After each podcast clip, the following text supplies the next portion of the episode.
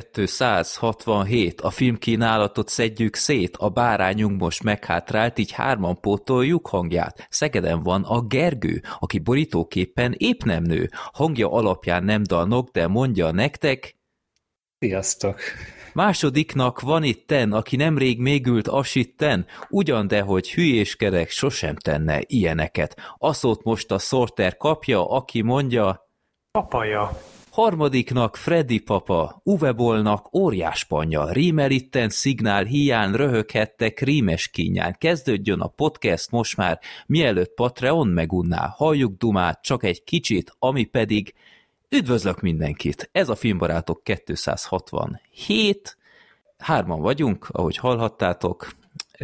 Az előbbi nem volt megbeszélve, de nagyon büszke vagyok rátok, hogy pontosan tudtátok, hogy mit kell mondani.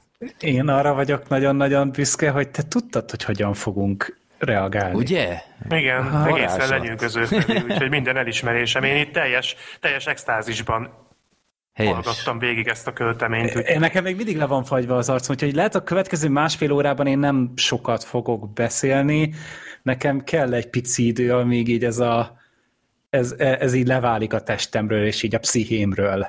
Lehet, Igen. hogy soha nem fog, de, de minimum kell neki. Igen, én is azt érzem, hogy ö, ö, most nagyon nagy a nyomás, mert az adást szinte még nem is kezdtük el, és már is a csúcson vagyunk, úgyhogy innen, innen nagyon-nagyon nehéz lesz ezt a szintet tartani, de rajta leszünk a témán. Szerintem, hogy én meg Sorteri, de nem is kellünk. Nem, tehát, hogy... én is úgy érzem, hogy itt csak elszívjuk a levegőt. Jaj, elolvadok gyerekek. Jó, de szignál, nincs szignálunk gyerekek, éppen ezért kellett itt percek alatt összehoznom egy ilyet, Úgyhogy úgy, hogy... küldjetek szignált. Küldjetek Légy szignált, mert különben ezzel terrorizálok a 268-nál is. Lehet küldeni a filmbarátok podcast kukacgmail.com e-mail címre egy akármit. Tehát ne legyen túl hosszú, és a kéretem akkor MP3-ban legyen, mert talán az a legkezelhetőbb. Úgyhogy engedjétek szabadon a fantáziát, küldjetek mindenfélét, mert szerintem tényleg kifogytam. Én nem találtam semmi olyat, amit még nem használtunk volna. Na, az előző adás óta szerintem semmi nem jelent meg a csatornánkon, ami ritka, de, de itt már vannak tervek a, a jövőre. Nevezetesen már most bejelentettem, hogy 2024 kezdetén lesz majd egy ALF filmbarátok Express, egy ilyen sorozat kibeszélős, mint amilyen a, a szomszédok volt például, vagy a rémrendes család, ahol vé, végigvesszük az egészet, úgyhogy ez már így le van fixálva, úgyhogy jó lesz, jó lesz az is. Ti hogy vagytok? Mi újság? Sorter beteg voltál, remélem azóta. Igen, igen valamelyest hely, helyre jöttél? Persze, tehát most már nincsen gond, ez a múlt héten volt. Sajnos én eléggé ritkán betegszem le, szerencsére. Viszont most ez sajnos nagyon elkapott egy megfázás, de lázzal mindennel együtt. Úgyhogy sajnos ez annyira nem jött most jókor, hát ez soha nem jön jól igazából. Most már rendben vagyok, de hogyha esetleg köhögök, igyekszem megoldani, hogy némítva legyen olyankor a mikrofon, de hogyha esetleg ez megtörténik néhányszor, akkor elnézés mindenkitől, most sajnos, sajnos ilyen állapotban tudtam magamat elhozni. Gergő? Mi újság veled?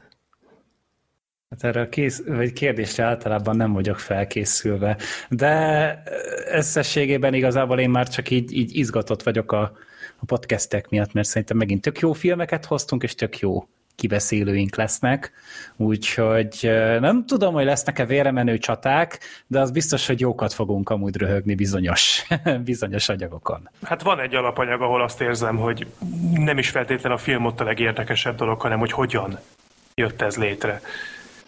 Jó, majd uh, szerintem el is, el is lehet mondani akkor filmlistát, mert nem lesz olyan hosszú, viszont... Viszont a, rövid. A Na, most kizökkentettem, mit akarok? Bocsánat, ja, igen, a karácsonyi, karácsonyi filmosztás. Hallhatjátok az idei karácsonyi filmosztásunkat, ahol aztán hallhatjátok Black Sheep-et is, mert ezt már korábban rögzítettük, hogy legyen időnk megnézni ezeket, úgyhogy a menetrend a szokásos, hogy most bejelentjük, hogy ki mit adott a másiknak, és aztán a következő adásban, ami a 268 lesz, az első decemberiben aztán kitárgyaljuk, hogy kinek hogy tetszett, amit a másik adott neki, mint kötelező néznivaló. Most annyit változik a dolog, most nem vagyok benne teljesen biztos, de mint hogyha eddig mindig az adás elején lett volna, de most úgy határoztam, hogy az adás végére pakolom, hogy azáltal, hogy most nem sorsunk népakaratát sem, mert az is most kicsit szünetel, a rovataink miatt, aztán jön évösszegző, meg stb. Úgyhogy az majd csak decemberben lesz újra sorsolás, úgyhogy akkor most pakoltam az adás végére. Én egy dolgot szeretnék még mondani, egy hallgatónkat szeretném üdvözölni, akinél egy, egy nagy élményem volt, mert konkrétan meghívott haza hozzá, és innen is üdvözletem, küldöm Tominak, aki meghívott, hogy bemutassa a VR élményt, egy egészen elképesztő dolgokat tapasztalt, amik soha semmilyen módon nem volt semmiféle ilyen kapcsolódási pontom a, a virtuális valósághoz. Talán a, nem tudom, hogy moziban a 3D talán ez volt az egyetlen, ami kicsit hasonlít ehhez. Hát de... ez a fapados, legfapadosabb, low budgetebb kiadása kb. Igen. a VR Többenetes volt. És mi volt a tesztalany? Mit, mit próbáltál ki? Um, valami autós játék, a Gran Turismo-t játszottam. De akkor PSVR-ral próbálkoztál, nem? Sokfélével. PS, meg, volt? meg volt ez a, a Google-nak, hú, most nincs előttem, ami maga a szemüvegben van az egész könyv, uh-huh. hogy nem, ö, tehát azzal lehetett is szabadon mozogni, és nem, nem tudom már, hogy hívták. Um, ilyen cápás kisfilmet is néztem, ahol valami cápa ketrecbe voltam, aztán ott megtámadott a fehér cápa, meg ugye autóztam, mi volt még? Ja, meg hát gyerekek, tehát én, én le, le voltam döbbelve, hogy, hogy mik vannak, hogy ilyen virtuális moziban tudtam nézni dolgokat, és így készült, és, és rossz PC videót nézhettem virtuális valóságban egy moziteremben. Volt már csosszag? Az nem volt. Ah, akkor nem igazi. De, de így ki lehetett választani, hogy például hol legyen ez a mozivászon, és tehát konkrétan a holdat be tudta állítani, és, és szomszédok, szomszédokat néztem a holdon egy mozivásznon, és, és jobbra-balra néztem, és valóságosnak tűnt, egészen hihetetlen. Azért ezt a mondatot se hitted volna, hogy valaha De kimondod. Nem, ilyet, e- ezt, ezt ott is elmondtam, hogy, hogy ez, ez elképesztő, hogy Delorianban ültem, és tényleg így jobbra-balra néztem, és, és úgy éreztem, hogy te, ilyen valóságos volt, akármilyen döbbenetes, és na, nagyon nagyon jól, tehát én azt hittem, hogy pillanatok alatt rosszul leszek, de egy játék volt, valami Horizon akármi, ami, ott lettem, de tényleg egy pillanatok alatt rosszul, amikor így mozognom kellett, azt nagyon nem bírtam. Tehát fura mód az autóverseny, meg ilyesmi, az, az így tökre jól ment, de amikor nem tudom, létrát kellett másznom, meg, meg én irányítottam a mozgást, ott, ott így pillanatok alatt tengeri beteg lettem, úgyhogy nagyon lenyűgöző. Hát, Tehát ez nyilván edzős kérdése. Ugye az agy azt nehezebben konvertálja igen, át igen. magának, amikor ja, effektíve ja, ja. érzi, hogy, hogy nem oké valami, és ugye, hogy becsapod.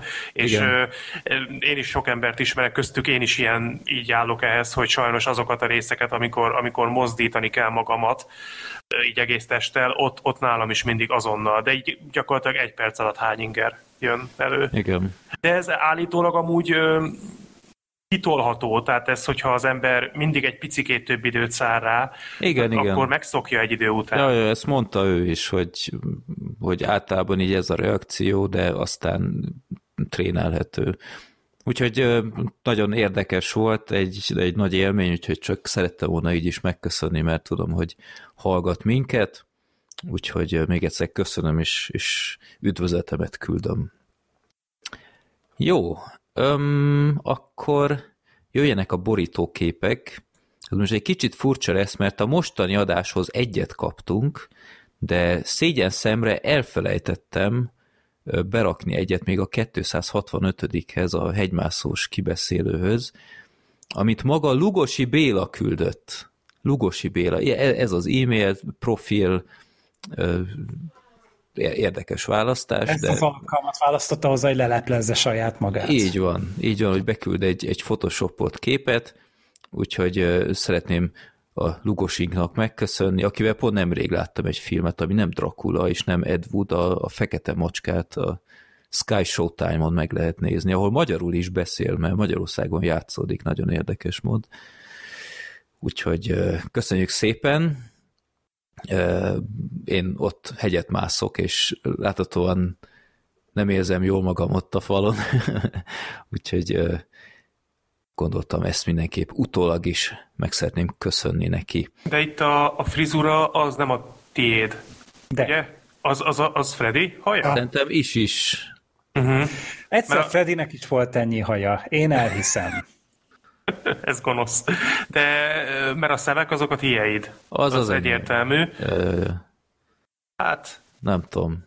És nyilvánvalóan én, én nem értem, miért mondod, hogy ez egy szerkesztett kép, ez nyilvánvalódi. Tehát ez, hát ez egy átlagos van. hétvégét. Igen, igen. Hát az El Capitánon én gyakran lógok szó szerint.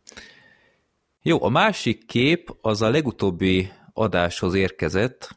Ez most nem az én saram volt, hanem egész egyszerűen a, a Brian már akkor küldte, amikor már konkrétan fel is volt töltve YouTube-ra, csak még nem volt publikálva. Ez a Five Nights at Freddy's-hez készült, szokás szerint ugyanaz a töltséres fotó, amint a következőn is majd látható lesz, ez, ez lesz a sírkövemen, ha lesz sírkövem, nem tudom. De igen, ez a, ez a töltséres kép, ez, levakarhatatlan. Hát ez, ez túlnőtt szerintem rajtad ez a kép. Igen. Ez önálló életre kelt. Most már komolyan jó. alig várom amúgy a folytatását ennek a filmnek, hogy ott mikkel állnak elő majd az emberek. Ja. Jó, úgyhogy 266. podcast with Freddy, ez egy hálás alany volt, úgyhogy köszönjük szépen Briannek is utólag, és akkor a mostani adáshoz kaptunk egyet a Napóleonhoz, ahol ö, csak én vagyok látható, de a Black Sheep és a, a Sorter is így kicsit elrejtve azért jelen van. A Gergő, ő, ő nem. Lehet, hogy az ő vére van a falra fröcskölve. Nem, nem szerintem én a kalapod alatt vagyok. Az is lehet. Úgyhogy köszönjük szépen, a beküldő pedig György. Amúgy ez is a töltséres fotó? Ez az? Igen, ez, ez, ez is ez. Jó, oké. Igen, igen. of course.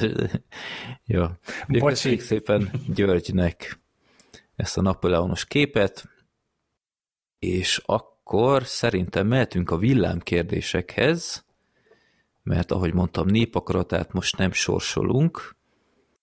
Az első villámkérdést azt Ábel, Benedek és Feri küldte. Hárman egy, is. Aztán hárman, és ennek van egy háttere, amit, hát most nem teljesen filmes kérdés, de mindegy, felolvasom, aztán ti majd válaszoltok rá. Kedves filmbarátok! Három lelkes hallgatótok egy értele, értelmetlen részeg vitájára kellene pontot tennetek a következő kérdésre való válaszotokkal. Ó, ezek mindig jó témák. Igen. Rémrendes jut eszembe, hogy Billy Martin vagy Bubba Smith. Ki hogy issza a kávét? A választ előre is köszönjük, lelkes rajongóitok, utóirat, Sorter, jól fontol meg, mit mondasz, mert bukok egy sört, ha rosszul válaszolsz. És én erre aztán visszaírtam, hogy hogy oké, okay, berakom ezt a kérdést, de ez ilyen cliffhangerrel ne hagyjatok itt, úgyhogy majd írjátok is meg, hogy ki mire tippelt, de, és most nézem, hogy tényleg kaptam is választ, úgyhogy már is be fogom tudni olvasni.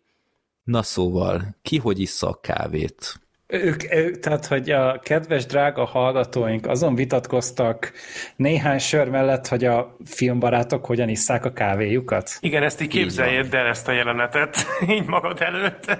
Jó, tehát nagyon-nagyon sok témát el tudok képzelni, ezt nem. Igen, ez... ez... Hát írta, hogy részegek voltak, úgyhogy szerintem... Uh-huh, uh-huh. Ja, jó, figyelj, én, én egy ilyen Jolly Joker választatok, én nem kávézok egyáltalán. Én egész szerintem egy kezemben meg tudom számolni, hányszor ittam kávét. Így Jó, a, akkor felolvasom, hogy felolvasom, hogy mit tippeltek. Gergőről Ábel és Benedek úgy gondolja, hogy nem szokott szinte soha kávét inni, csak a munkahelyi automatából. Ott se. Ott se. Feri pedig cinikusan elkönyvelte Gergőt egy tipikus milleniálnak, aki kávé néven csak a Starbucksos Pumpkin Spice Latte meg egyéb desszert kávékat fogyasztja, aminek nulla köze van az igazi kávéhoz. Oh, ez a filmes ízlésemből indult ki olyan? Ah, ami nem lenne, hogy, hogyha én kávézok, akkor biztos, hogy Starbucksos kávét innék amúgy, mert, mert ilyen konzumer szaralak vagyok amúgy, és én ezt rohadtul vállalom, de egyáltalán nem kávézok. Nem, nem szeretem az ízét, egyszerűen azért nem kávézok. Uh-huh. Jó, hát akkor igazából szerintem akkor Ábel és Benedek húzhat egy strigulát, mert ők mondták, hogy nem szokott szinte soha kávét inni. Aha. Ez ezáltal a legközelebb a valósághoz. Na válaszolok én, mert szerintem én sem leszek a legizgalmasabb válasz. Én egyáltalán nem iszom kávét, én a fekete teára esküszöm. Még a 30 fokos lakásban is egy, egy igazi, jó, teafüves, fekete Earl Grey kis citrommal, mm, gyerekek, Na, forrón, egyébként jó az, jó forrón, az. isteni, mindig, minden alkalommal egy, egy örömteli iszogatás, egy jó forró fekete tea. Egy cukrot is teszel bele? Cukrot is teszek bele, hmm. természetesen. És egyébként élénkítő, tehát az is hat úgy, nem annyira erősen, mint egy kávé, de ugye az is valamennyire élénkít, úgyhogy... Abba is van koffein, nyilván. Én akkor is szoktam inni egy jó erős fekete teát, például fáj a fejem, mert néha az, az is segít. Próbálok azért minél kevesebbszer fájdalomcsillapítózni, ha megoldható másképp. Uh-huh. Na és akkor felolvasom, hogy hozzá mit írtak. Freddy a legidősebb, így azt gondoljuk, nála még befigyelhet a tipikus retro kotyogós kávéfőző, pontosan egy darab kocka cukorral és kevés tejjel amellett, pedig a munkahelyi automata használatának lehetőségével él, véleményünk szerint. E, no. Mellé ment. Ez nagyon mellé ment. Én, én szerintem életemben talán öt teljes kávét ha ihattam, ami után háromszor hasmenésem lett, úgyhogy egyik, de a, a Merci csokinál ott például a kávést szeretem, meg uh-huh. ugye a kávés fagyit is így mindig megettem, de inni eszembe nem jutna. Jó, nyilván uh, Sorter, te képbe vagy a Black Sheep. Azt akartam pont mondani, hogy Black Sheep ő szerepel, gondolom ő is, mert akkor elmondom, hogy ő hogy kávézik. Azt mindannyian ismerjük Igen, a Black Sheep az brutális. Tehát ő... Intravénáson Igen. beöntve. Hát ezt egyszer már meséltük szerintem így adásban, hogy amikor találkozunk személyesen, akkor mindig az Igen. az első, hogy Mondja a Black Sheep, hogy mindegy, hogy merre megyünk, csak olyan helyre, ahol van kávé. A legaljabb helyekre, de betér De ilyen szakadt gumicsizmából is megissza akkor a kávét. Tehát, az tehát hogy bármilyen tűért lehajol tulajdonképpen. Igen. Ilyen pizza kingbe megy el kávéra. Ilyenek. Igen, ez konkrétan ez... megtörtént, igen. Én mondtam, hogy úristen, na, na mindegy. Egyébként ő azt hiszem, hogy naponta kettő kávét szokott inni, vagy hármat, ezt most nem tudom pontosan. Azok ilyen dupla vagy tripla presszók, nem? Igen, igen, és ő, ő is, ha jól tudom, akkor kotyogós kávét iszik, mm-hmm. és cukorral issza a kávét. De sokat kávézik a Black Sheep, nagy kávés.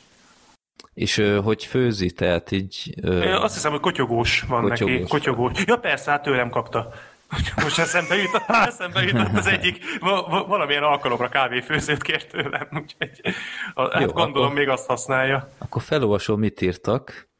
Black Sheepnél arra jutottunk, hogy mivel egy korábbi adásban volt szó arról, hogy ő lényegében kávén él alvás helyett, yes, ő tuti nem tesz bele semmi cukrot, de még tejet sem, vagy csak nagyon keveset. Emellett abban is megállapodtunk, hogy nincs ideje, hogy megfőzzön géppel egy adagot, ezért csak instant kávét csinál reggel, amit termoszban visz magával a nap folyamán. Azt a Jó, hát... Hát tényleg ittatok, srácok. Igen.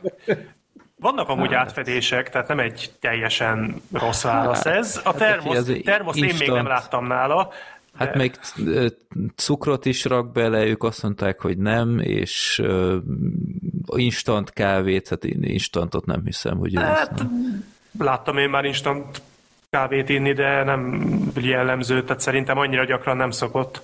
Jó, De hogyha dönthet róla, akkor inkább lefőzi magának a mhm. kotyogósra, és cukrot tesz bele. Én is nem vagy azt hittem, hogy full feketén issza. Igen.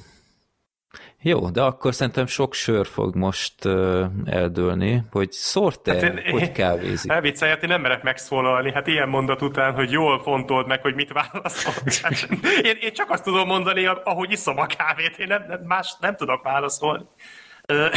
bocsánat, én naponta egy kávét szoktam inni reggel, és én feketén iszom a kávét. Kotyogós kávét készítek, és semmit nem teszek bele. Hmm, hűha. És végül Sorter. Sorterről Benedek nagyobb összegben, például sörben merne fogadni, hogy egy igazi kávéimádó, akinek biztos, hogy van rendes nagy kávéfőzője, és nem elégszik meg az automatás vagy instant kávékkal. Emellett kerüli a cukrot, és nem használ tejet, csak tejszint vagy azt sem. Ábel és Feri Sortert Gergőhöz hasonló kategóriába sorolták, de a Starbucksot szerintünk is kerüli. Szerintünk is. Szerintük is kerüli. Tényleg nem szoktam Starbucksot inni. Öm, hát nem tudom ez mennyire stim. Amikor édesanyámnál vagyok, és ő megkínál kávéval, ő mindig tesz bele egyébként tejszint, ha ez számít, vagy tejet. Uh-huh. A te kávédba? Igen, enyémben mindig egy, egy keveset mindig rak bele. De te magadtól nem. Én, én nem szoktam. Szerintem az a döntő amúgy, tehát hogy az, hogy te hogyan preferálod. Nem, én abszolút semmit, és már, már elég régóta, tehát szerintem egy ilyen négy-öt éve már biztos, hogy így van. Hát ez most nagyon fura, mert úgy igazából egyikük se trafált bele, mert Hát annyi, hogy hát van egy fűzője, mondta, csak nem egy nagy kávéfűzője van. Hát, hát nem, mert, mert kotyogós van is kicsi, tehát semmilyen módon nem. A, a nagy kávéfőző a semmilyen módon nem stimmel, úgyhogy uh-huh. sajnos ez, ez nem. Ez nem, hát. nem annyi. De szerintem ez egy ilyen részmegoldás. Ja. Jó, azt írták még, reméljük, hogy lesz elmélet, ami igaznak bizonyul, de ha nem, akkor is örülünk, hogy kapunk választ erre a rettentően fordos, fontos kérdése. Minden esetre csak így tovább éljenek a filmbarátok, és legyen még adás minimum 5 óra. Üdv Ábel, Benedek és Feri. Hát köszönjük szépen. Hát köszönjük. Hát ez egy teljesen másfajta adás nyitás. Hát szerintem így a következő így az lesz, hogy hogyan eszik a rántott húst, hogy rizssel, sült krumplival, főzelékkel, kenyérrel, magában, vagy macska körömmel. Vagy nem eszünk rántott húst egyáltalán, mert úgy gondoljuk, hogy az nem embernek való étel. Úgyhogy... Jó, de várjuk a kérdéseket. Ez marha jó volt egyébként, ilyen, ilyen tényleg legyen máskor is. Jó, ilyen, várjuk ilyen az újabb... folytassatok még, mert ez tök jó. Várjuk a, az újabb uh, levelet, vagy akár egy, akár egy hangfelvételt, ahol ezt uh, meghallgatják és megvitatják. egy audio kommentárt kérünk, vagy egy igen, reakció videót? Igen. Gyerekek, feltölteném egy külön videóba, mit szóltok ez?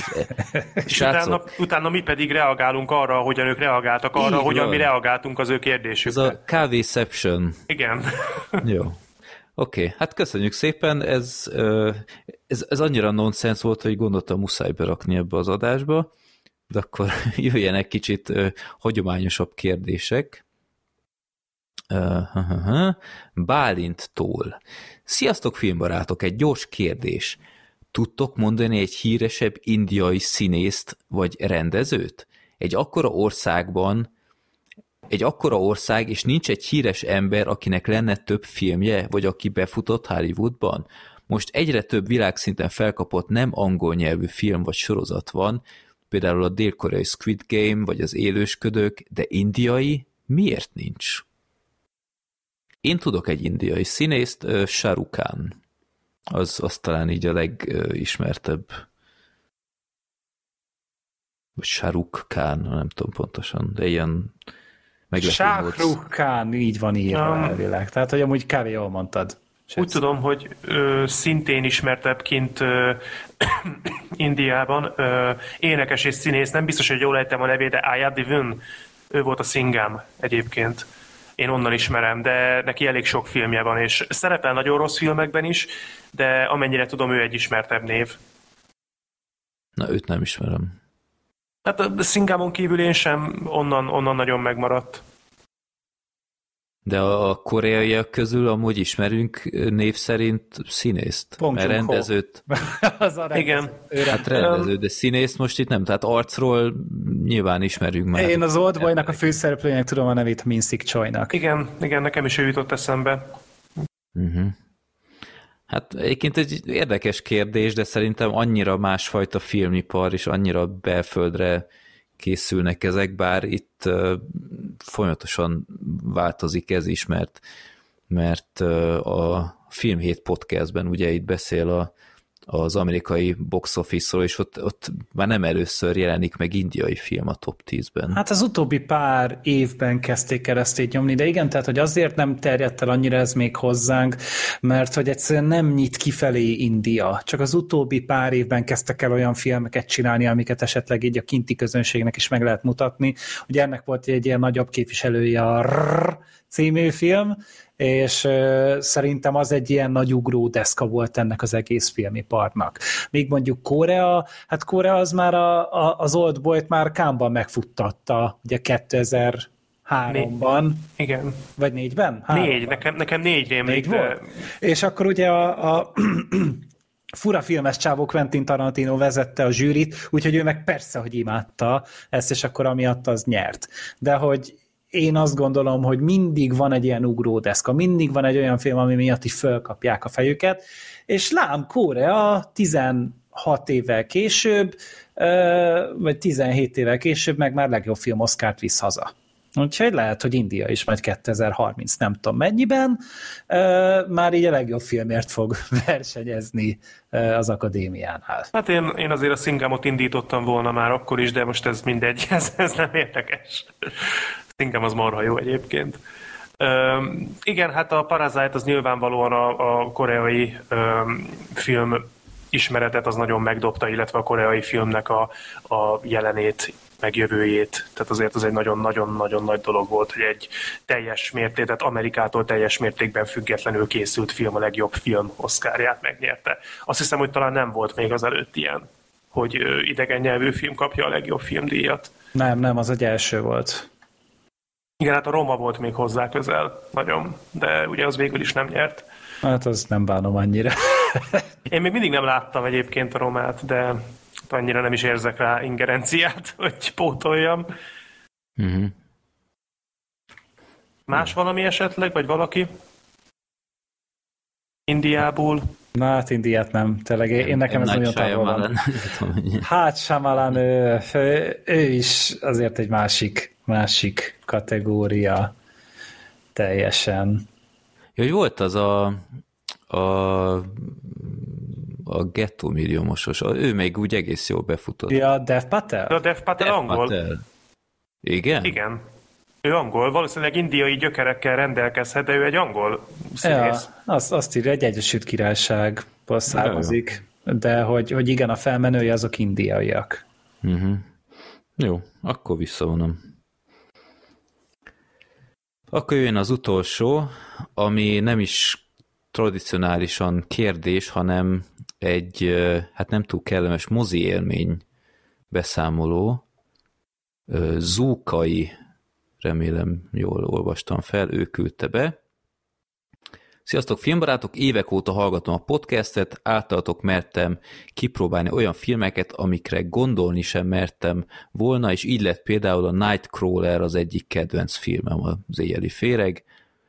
Eddig még nem írtam nektek levelet, de ennek is eljött most az ideje, és stílusszerűen a sokszor visszatérő mozis kultúrára, vagy inkább egyeseknek annak hiányáról lenne szó. Történt ugyanis tegnap, hogy megnéztem az új éhezők viadal a filmet. Debrecenben az Apollo moziban néztük barátaimmal, amiről azért híres, hogy nem egy annyira mainstream művész mozi. Öm, én, nagyon, én már kétszer is moziztam ott az Apollóban, hihetetlen jó mozi. A nagyteremnek a székei azok mondjuk törték a seggem egy idő után, de annak a mozinak tényleg lelke van, úgyhogy ö, nagyon ajánlom mindenkinek. Sajnos szinkronnal néztük, ez tett is belém egy kis félsz, de a eddigi tapasztalataim szerint premier előtti vetítésen egy, nyol, egy fél nyolcas eladáson nem szokott probléma lenni az emberekkel. Murphy törvénye lett, ugyanis elénk egy hatfős fiatal lányokból álló csapat ült le, itt szeretném leszögezni, hogy 21 éves vagyok, szóval az én korosztályom, de elhatárolódom tőlük. A film elején, amíg tartott a nachos, igen, ez már intőjel volt, nem volt probléma, de ugye közepe fele elkezdték az összenézést, a suttogást, alapvetően ezzel sem lenne baj, de ez fokozatosan épült egész addig, hogy egyre hangosabban kérdezték meg egymást egyes name dropoknál, például vagy Flickerman bűvészkedésénél, akinek a kiréte akkora vitát szült, hogy ott helyben googliztak rá, majd pedig indokolatlan jeleneteken nevettek, legyen ez legyen az akár a mészárlás közepén, vagy Gaul szimpadias, de egyébként vérfagyasztó jelenetein. Pontosabban nem is tudom azt mondani, hogy a jeleneten nevettek, mert tényleg nem történt akkor semmi, amikor összecsapták a tenyerüket kacagva. Ezután a problémák növekedtek, egyre több volt az ilyen és ehhez hasonló élmény, míg a végére nem túlzok, sajnos jól láttam, percenként nézte meg az egyik lány a telefonját, hogy a párja mit írt. Percenként kapcsolta be és ki a mobilnetet, és mindig azt írta vissza, hogy mennyire jó ez a film, mennyire szép ez a Snow, akire nyilván csorgatták a nyálukat, és hogy honnan tudom mindezt? Úgy, hogy volt, volt kedves pont olyan nagy fényerővel, pont olyan szögben tartani, hogy szemet vonza az a szar. Konfliktus kerülő ember lévén még annyit sem akartam csinálni, hogy a széket megkocogtassam, maradtak a nagy csúhajok és a csendes köhécserések néha, aminek természetesen semmi haszna nem lett, és a végére már szinte egymással szembefordulva oldalasan ültek. Érdekes látni, hogy mennyire jól levezethető a film témájából a nézők mozihoz való tisztelete. Ezelőtt a Killers of the Flower Moon-t néztem, és három óra alatt senki nem nyúlt a mobiljához így, és zavaróan senki nem tömte magába a nachos és senki nem rögte ki DiCaprio egyébként nevetséges száját. Meresleg az új jelzők viadal nekem is barátaimnak is nagyon tetszett, teljesen van létjogosultsága, és nem is egy újabb bőrlehúzás, a könyvet is jól adaptálták. De ez csak az én véleményem, kritikát meghagyom a profiknak, a profiknak azaz rátok. Jó, hát ezt így hagyjuk itt. A végére egy kicsit túlzásba esett? Igen, ez, ez nagyon, nagyon megtisztelő, de szerintem ezért egy picit túlzás. Kívánom, hogy egészen addig tudjátok csinálni a podcastet, amíg csak kedvetek van rá, Na és persze azt is, hogy kedvetek is legyen még bőven. Jó egészséget mindannyiatoknak, és Freddy, neked kitartást, hallgatni és teret adni, Gergő, neked pedig nézni a következő év három Sony és Marvel csodáihoz, a Madame Webhez, a Cravenhöz és a Venomhoz. A Craven Freddy is meg fogja nézni. Há, hogy a franc? A Freddy már vágja vissza a naptárat, hogy mikor, a, mikor jön a... már. Madame Web, ennek láttam az előzetesét, és úristen. Lázba jöttél? Szekunder szégyen, hogy ez mi az Isten. De az mi az Isten? Hát Freddy megnézte, és ő se tudja. Val- én, én nem is tudtam sokáig, hogy ez valami pókemberhez kapcsolódó. Én azt hittem, hogy a fekete özvegyhez van köze, hogy Madame Web. De akkor... Nem, nem, ez egy külön karakter. Aha. Tehát, hogy a fekete özvegy az ugye a, az ugye a Shield ügynök, az a Scarlett Johansson. Igen, igen azt még tudom. MCU-ban. De hogy ezek pedig ilyen pók emberszerű karakterek, csak ugye hát azt hiszem valami három ilyen különböző pókember karakter lesz benne, természetesen az összes hölgy lesz, azt hiszem, és és ennyit tudok én, és nem néztem meg az előzetes, mert azt mondták, hogy kurva szarnak Madame Web, hát pedig, pedig tök jónak hangzik. Hát már mint, hogy, hogy nyilván én a, én a Dakota johnson nagyon kedvelem, és hogy ő lesz a főszereplője, úgyhogy én így vala, valószínűleg meg fogom nézni, de... Nem mondod. Van meg, mondom, hogy bírom azért a lányokat, meg azt hiszem a, a Sydney Sweeney lesz a, a másik őt is. Hát ugye az utóbbi időkben eléggé felfigyeltem rá, úgyhogy lehet, hogy miattuk meg fogom nézni. Hát nem tudom, én, engem valahogy nem győz meg. Én majd ezeken is jókat rögök, hogy mekkorát buknak. Hát ne, a, a Sony Marvel filmek, ezek a Sony Pókember filmek, ez így ez a ezek valahogy nem akarják föladni. Tehát, hogy ez a kitartásnak így az ilyen mintaszobrai, hogy volt ez a Morbius, és kegyetlenül szar lett. Itt van a csőben, hogy ez a szerencsétlen kréven, amit össze-vissza tologatnak, és amúgy szerintem már dobozban van egy éve, és még mindig nincs bemutatható állapotban. És akkor ott vannak a Venom filmek, amik hát elég rosszak, és kritikailag olyan szinten földbe állnak, hogy kevés olyan megköpködött film van úgy általában hollywoodi fős, fősodorban, mint az, és rendre termelik kilóra a Dellát. És emiatt abban lesz egy harmadik rész is. Igen, igen. Ez nem fog.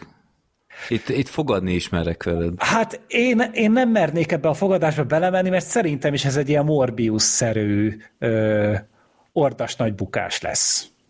Hát a Craven az biztos, tehát az, az ha, egy, ha egy filmet ennyi ideig tolnak, az, az, az nem azt mondom, hogy soha nem tud működni, de ez általában megbosszulja önmagát, és szerintem már a készítők is nagyon-nagyon régen megbánták, hogy egyáltalán leforgatták. Uh-huh. Ez, ez biztos vagyok benne, hogy óriásit fog hasalni. Hát így őszintén szólva én, én sem hiszek ebben, de tudod, ez már csak ilyen katasztrófa turizmus lesz szerintem, amit így hát mindannyian átélhetünk valószínűleg az első sorból. Valószínűleg itt tényleg ilyen Marvels-szerű csodát fogunk látni. Na de vissza a levélhez, egy kicsit elkanyar. Gondolkodtam is, hogy hogy kerültünk ide? hogy igen, tehát itt a kulcs szó a konfliktus kerülő, és, és nem, tehát most már határozottan az az érzésem, hogy nem, nem szabad konfliktus kerülőnek lenni, mert ez nyilván 21 évesen én is jobban konfliktus kerülő voltam, mint most, de nem, nem, szabad, nem szabad hagyni, hogy nyerjenek. De a kérdés... Hát meg, meg általában amúgy a legtöbb ilyen embert az ilyen nagy szájú valaki, ezek amúgy megijednek, hogyha oda mész hozzájuk szólni. Tehát, hogy, hogy így, hogy hogy általában váratlanul éri őket, mert tudod, ők annyira így, így azt gondolják, hogy nekik mindent szabad, hogy nekik mindent lehet, hogy rák nem vonatkoznak a szabályok, és így nem tudnak kifelé figyelni, hogy azért így kizökkented őket, hogyha mondjuk csak, csak rájuk pisszegsz, vagy mondasz nekik valamit. Tehát, hogy nem, nem kell megfenyegetni, meg nem kell azt mondani, hogy a gyerekeidet izé kézbe fogom, és azzal verlek agyon. Tehát erre nincsen szükség, Uh-huh. Csak, csak hogy mondod, hogy figyelj, Léci, izé, engem érdekel a filmet, nézni szeretném, és zavartok, vagy nem tudom. Igen, igen, ez egy kicsit jobb, jobb, igen. jobb eset, hogy ö, mögöttük ült, mert hogyha előttük ül, az annyiban rosszabb, hogy ott végig ők vannak mögötted, és akkor nem tudom én, grimaszolnak, meg suttognak, így meg végig kontroll alatt vannak, hogy uh-huh. ott ül mögötte az ember, úgyhogy nem, bele kell állni. Tehát... Igen, csak ugye ez is olyan, hogy én is azt gondolom, hogy, hogy van az a pont, amikor már tényleg oda lehet, ezt lehet normálisan is közölni, hogy Gergő is mondta, nem kell rögtön leszedni itt mindenkinek a fejét, és hogyha ha mázlit van, akkor meg is értik. De ugye van ellenpélda is erre, ugye a Günteres eset, ahol ugye szólva lett, és igazából csak olaj volt az egész helyzetre. Hát, Jó, mondjuk talán azt kimerem jelenteni, hogy, hogy legalábbis nagyon bízom benne, hogy az azért nem, nem átlagos, ami ott történt, mert az azért ö, egészen döbbenetes, hogy ilyen, ilyen megtörténhet egy moziban. Hát figyelj, um, tehát, hogy olyat se azelőtt nem látott Freddy, meg azután se, tehát hát azért az egy nagyon extrém. Crit 3-nál nem biztos, hogy ja, annál az anarhiánál? Légy szíves! Hát meg a hú, Ákos írta a mosolyogiról. Vagy András? Az András volt. András. András. hát az is valami elképesztő. Úgyhogy hát, mm. de egyébként igen, a, ezzel egyetértek, hogy amikor, amikor nyílt konfrontáció történik, tényleg megfigyelhető, hogy a legtöbb ilyen megmondó ember az úgy kicsit hátrébb lép olyankor, mert ugye face-to-face vállalni egy konfliktust az, az nem annyira kényelmes egyik fél számára sem, mert ezt senki sem szereti. Hát itt, itt, itt már igazából a szerencsém múlik, meg szerintem annak is függvénye ez, hogy ha mondjuk egy nagyobb társaság van, itt azt hiszem, hogy hat főről volt szó, ott azért szerintem nehezebb dolga van az embernek, mert ők egymásnak is adogatják ezeket a labdákat, hogyha mondjuk szólsz nekik, hogy figyelj, légy szíves, csöntesebben már nézném a filmet, amit fizettem, akkor valószínűleg ők, ők egymásból is erőt merítve így kigúnyolnak. Ha mondjuk egy két mhm. főnél csinálod ezt, ott lehet, hogy nagyobb esélyed van. Nem, ilyenkor nem tudom, valamit ki kell tenni, hogy a fejedet odarakod mögéjük, és rájuk sziszeksz, vagy valami, vagy odafinksz. Bármi. Hát én azt mondtam, hogy léhegi a nyakukba, de oda is finkhatsz. Ja. Nem tudom, hogy melyiktől leszel amúgy rosszabb ember, de bármelyiket ki lehet próbálni. A felelősséget viszont nem vállaljuk a következményekért. Hogy kérdezze meg, hogy ők hogy isszák a kávét, és akkor visszaidegesíti őket. Hűha, mondjuk azon jól megijednének szerintem. Az egy, az egy enyhén creepy dolog lenne, nem? Hogy így, így pofáznak hozzá, és odamész hozzájuk, hogy na akkor, hogy isszátok a kávét, erről beszéljetek. Egy hanggépet kell magaddal vinni, és teljesen véletlenszerű időközönként le kell nekik játszani a hátuk mögött, hogy Dynamite, Dynamite. Vagy Fedinek a repszámát az adás elejéről. Hát, de akkor csak jobb lesz a film. Igen, ezért mondtam, hogy csináljátok. Így, helyes. Jó, apropó éhezők viadala, akkor menjünk át az első filmkibeszélőnkhöz, és ez az a film cím, amit szerintem soha büdös életben nem fogok megegyezni, az éhezők viadala, énekes madarak és kígyók balladája. Ez egy kicsit, kicsit indokolatlanul hosszú, ez a cím. Igen. Szerintem ez könyvcímnek is amúgy szar. Igen, Nem, hogy igen ez, filmnek. ez... Sőt, én először azt hittem, hogy valamilyen összekavartam azzal, hogy volt az, a, amit a, valószínűleg senki nem nézett meg a maga idejében, az a ragadozó madarak, Harley Quinn csodasztikus felszabadulása, vagy mi az Isten, és én egy pillanatig azt gondoltam, hogy lehet, hogy ahhoz van köze, aztán láttam, hogy nem, mert ugye ott van az elején a címben, hogy éhezők viadala. Mm-hmm. Nem, nem, egy, nem egy jó cím. Én egyébként azt sem tudtam, hogy ez a könyv létezik. Tehát én olvastam annak idején a trilógiát, és ez teljesen elkerült, hogy 2020-ban kijött egy negyedik kötet is. Igen, a Covid hát, időszakban jött ki, azt én is olvastam, hogy nagy, nagy siker is volt. Soha nem hal, de ugyanez az írónő, fogalmam sem volt. Én azt hittem, ez, ez, ez csak a filmre. Hát ez akkor, ez akkor legit a történet része, tehát ez, ez a, a történelmében benne van, igen, igen. Jó, de engem totál elkerült, úgyhogy... És állítólag amúgy a könyv tök jó. Én azt olvastam, uh-huh. hogy egészen jól sikerült. Én még nem olvastam el, de így a film után úgy eszembe jutott, hogy lehet, hogy amúgy el kéne, hát ha egy picit talán több értelmet ad a történetnek. Hát elvenni nem fog belőle. Nehéz lenne. Igen. Na ki foglalja össze? Hát összefoglalom, igazából ez egy előzményfilm, és a Snow, hát akkor még nem elnök, elnököt rakta be főszereplőnek. A kereszt nevét ki tudod mondani a Snownak? Nincs előttem. Sutherland. Sutherland Snow, ez mondjuk egy elég erős indítás lenne. A Coriolanus. Coriolanus. A Sutherland nekem jobban tetszik. Illik-e ez a filmcímhez? Ugye? Jó, szóval ő a főszereplő, egy olyan korai 20 éves lehet? Vagy, hát szerintem. Annyi sincs. Hát vagy a 20 elere, vagy a 10-nek a vége. Ez a, hogy majd, Twini? Talán van egy ilyen kifejezés, amikor ez a se nem felnőtt, se nem gyerek. Aha.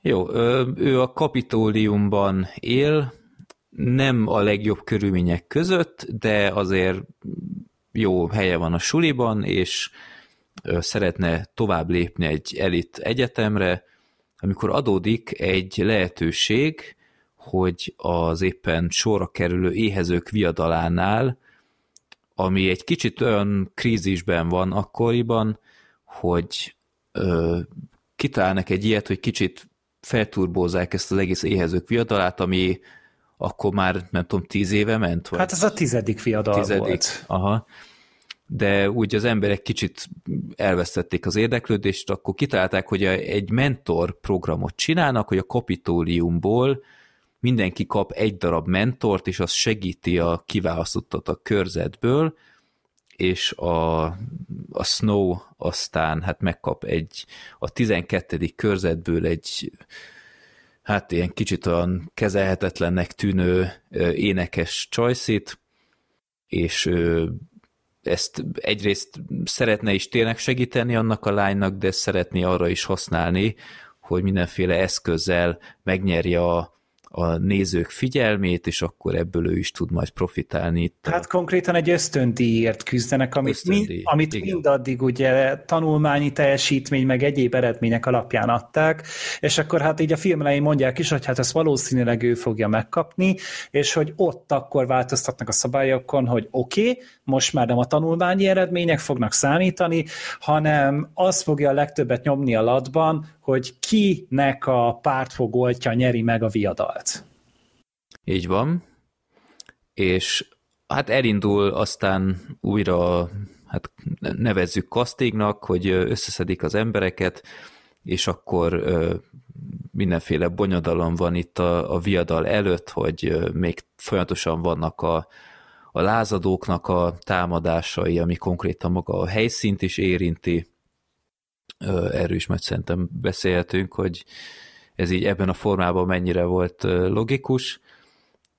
És még egy, sőt két fontosabb szereplő is van, maga az éhezők viadalának a kitalálóját is láthatjuk, akit Peter Dinklage alakít, ugye őt a trónok arcából és a halálos temetésből lehet ismerni, és gyakorlatilag ugyanazt a karaktert alakítja, mint a trónok harcából.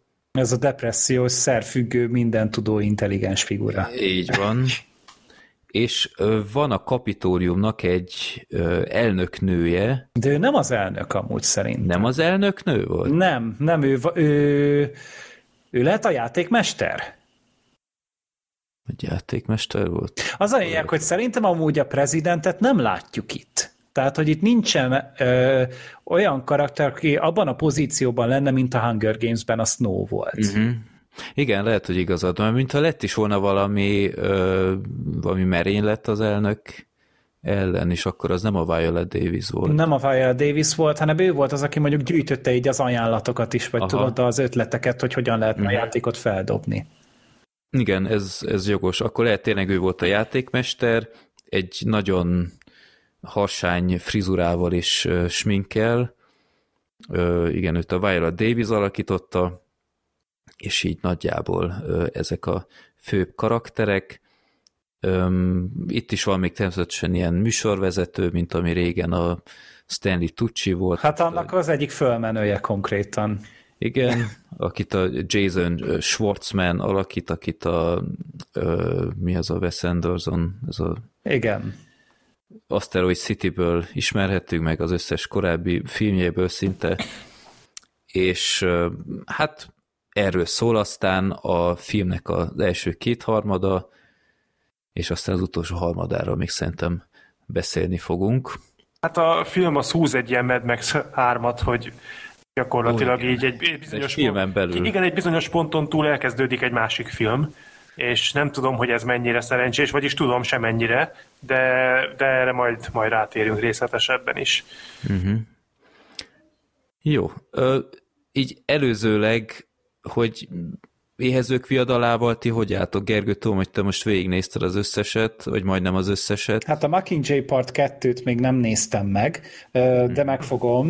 Nem azért nem néztem meg, mert az kurva szar volt, mert emlékeim szerint amúgy a 3 per 1 az rosszabb volt, Uh, úgyhogy még azt meg akarom nézni, de én amúgy kedvelem a Hunger Games cuccokat, régóta nem néztem őket újra, és amúgy szerintem többször újra kéne őket néznem, meg én a regényeket is olvastam, úgyhogy én amúgy mm-hmm. így, én egészen egészen szeretem a Hunger Games-t, és így én vártam is ezt a filmet valamennyire, mert úgy voltam vele, hogy igazából az ilyen anti sztorikat, ezeket, hogyha jól megírják, ezek tök izgalmasak tudnak lenni.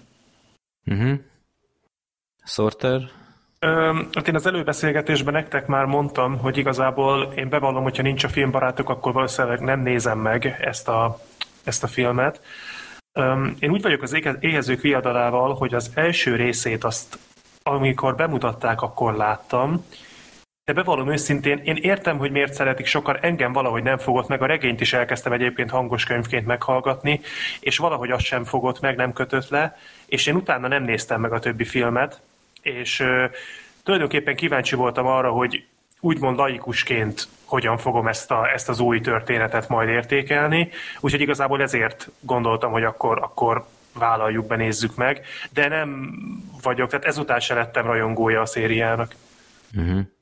Hát én annak idején az első filmet megnéztem, és annyira tetszett, hogy kaptam egy kupont a mozi egyhez, amivel a köteteket olcsóban megkaptam, és az egész trilógiát megvettem, és el is olvastam, és hát az összes későbbi részt is megnéztem moziban, viszont otthonra Blu-ray-re csak az első kettőt vettem meg, tehát a harmadik az nekem se a könyvben nem tetszett úgy igazán, és a filmek is szerintem nagyon nem sikerültek olyan jól, mint a korábbiak, ami mondjuk furcsa, mert általában pont úgy szokott lenni, hogy, hogy egyre jobbak lesznek ezek, de hát tényleg az alapanyag sem volt túl erős. Ö, és mondom, én nem tudtam, hogy van ez az előzmény kötet, úgyhogy én teljesen érdeklődve, és én azt se tudtam, hogy a Snow a főszereplő ebben, úgyhogy én, én tényleg vakon vettem mozi egyet, ahogy nagyon sokszor mostanság, de tényleg én alapvetően szeretem ezt a, ezt a franchise-t. Um, jó, kinek hogy tetszett, Gergő? Kétharmada tetszett a filmnek, mm-hmm. tehát én nekem a, a felvezetés, tehát az, ahogy így ezt a visszakerültünk ebbe a világba, és így nagyon hamar elkapott a hangulat, hogy újra éreztem, hogy oké, okay, Pánemben vagyunk, és akkor uh, kapitólium minden, és ugye itt egy kicsi ilyen szemléletváltás is volt, hogy ugye a a, a trilógia, vagy hát ugye filmek esetén ugye négyen vannak, ö, ott ugye az a, inkább a körletek, körzeteknek a szemszögéből mutatta be, itt pedig inkább a, a, a kapitóliumot látjuk, és ez nekem tetszett, az is tetszett, hogy ugye nem egy ilyen habzsidőzsiben él mindenki, tehát hogy nem egy ilyen, egy ilyen homogén gazdagság jellemzi az egészet, hanem konkrétan a kilakoltatással kell küzdeniük a néhányaknak, és hogy nagyon vannak emberek, akik rászorulnak amúgy a rendszernek a jó indulatára, mint például ugye Snow, aki ugye az ösztöndíjat várja, amiből, amiből majd el tud menni tanulni, amiből ő majd tudja tényleg stabilizálni az anyagi helyzetét, és ugye ebből hirtelen egy egy azonosulható karakterré vált az egész viszont az, az egy picit zavart, hogy azért annyit meg nem láttunk bele a kapitóliumnak a mindennapjaiba, hanem tényleg főleg csak a Snow-on hmm. maradt rajta a fókusz. Ez viszont azért nem zavart, mert szerintem a castingja a Snow-nak hibátlan. Tehát a Tom Blit vagy Tom Blight, nem tudom, hogy melyik a szebb, ő rohadt jól játsza ezt a karaktert, hogy ott van benne ez a csúszómászó, számító stratéga, ott van benne ez az érzékeny karakter, ott van benne az, aki, aki próbálja palástolni a a kétségbeesését, és inkább ö, ö, ravassággal ezt az egészet elkendőzni, és, és tényleg úgy minden ott volt benne, és még a megjelenése, a karizmája is amúgy tökéletes volt, és én így elhittem, hogy ez, ez a 20 éves Donald Sutherland ö, tulajdonképpen úgy, hogy... Kicsit a, kicsit a fiatal Ryan Goslingra is emlékeztetett. Egy picit igen, tehát mm. hogy, hogy volt benne valami, és hogy tényleg szerintem az a casting az tökéletes volt. A, a Rachel Ziegler, ő, egy más, ő is egy nagyon-nagyon jó színésznő, és ő egy nagyon-nagyon jó énekes, ezt azért úgy nem is győzték amúgy mutogatni, meg erre fényezni magukat a filmben. Itt az volt az egyetlen probléma, hogy egyrészt túl sok a dal, és azok meg túl szarok. Tehát Ugye?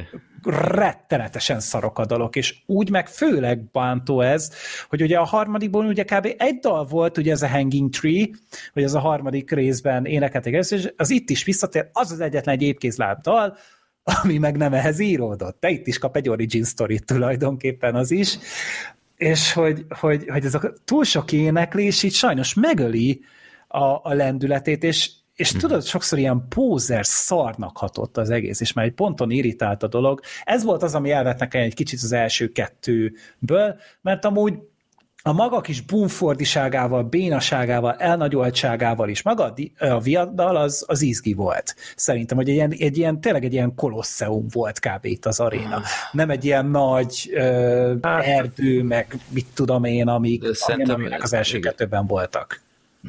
Tehát ez, ez, ez a helyszín, ez nekem annyiban mondjuk logikus volt, hogy, hogy a kezdetekben járunk még, és Aha. akkor nyilván ez tovább fejlődött, és nem volt még úgy kifejlesztve, mint később. Hát nem egy show volt ez még abszolút. Igen, de ugyanakkor ez a helyszín, főleg miután full romos lett az egész, Tehát én már azon csodálkoztam, hogy ezt ott megtartották. Én is azt hittem, hogy itt csinálják azt először, hogy így kiviszik vidékre, és akkor mit ott tartják meg. Hát de nem lett volna értelmesebb, mert hát valószínűleg közönség is kellett volna, hogy legyen ott a tribün.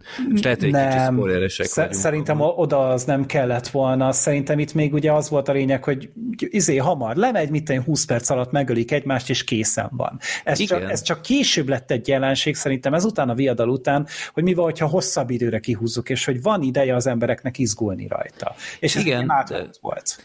Igen, de ugyanakkor tehát ez, ez a pont, ami, pont ahogy mondott, hogy ez, ez pillanatok alatt vége, vége kellett volna, hogy legyen uh-huh. ennek, mert hogyha nincs ez a ez a uh, Viszmajor helyzet. Hát ez a mozgástér, amit kapnak ezáltal. Igen, tehát ez egy, ez egy full elcseszett produktum, tehát show elem. Hát az tehát... egy hentes fesztivál, de ugye ezt mondták is, hogy nem nézték az emberek, és hogyha tényleg ilyen, akkor én nem csodálom, hogy nem nézték. Na jó, de hát ezt nem tudom elképzelni, hogy tíz évig ezt így ebben a formátumban megtartották. De... Hát addig szerintem nem egy showként, nem egy valóság show volt ez, még az idővel evolválódott egy reality-vé. Itt, itt az egészhez csak annyit tennék hozzá, hogy szerintem az, a, az a, tök jó, hogy a film az tényleg elég érzékletesen bemutatta azt, hogy milyen volt az az egész, amikor kezdődött, amikor még, még kis cipőben járt az egész. De én egy, egy picikét átverve éreztem magamat amúgy. Ez lehet, hogy az én hibám, mert bevallom őszintén nem tudtam, nem olvastam utána, hogy ez most pontosan miről fog szólni, ez a történet. De én azt gondoltam, hogy azért itt a viadal az majd egy hangsúlyos szerephez jut.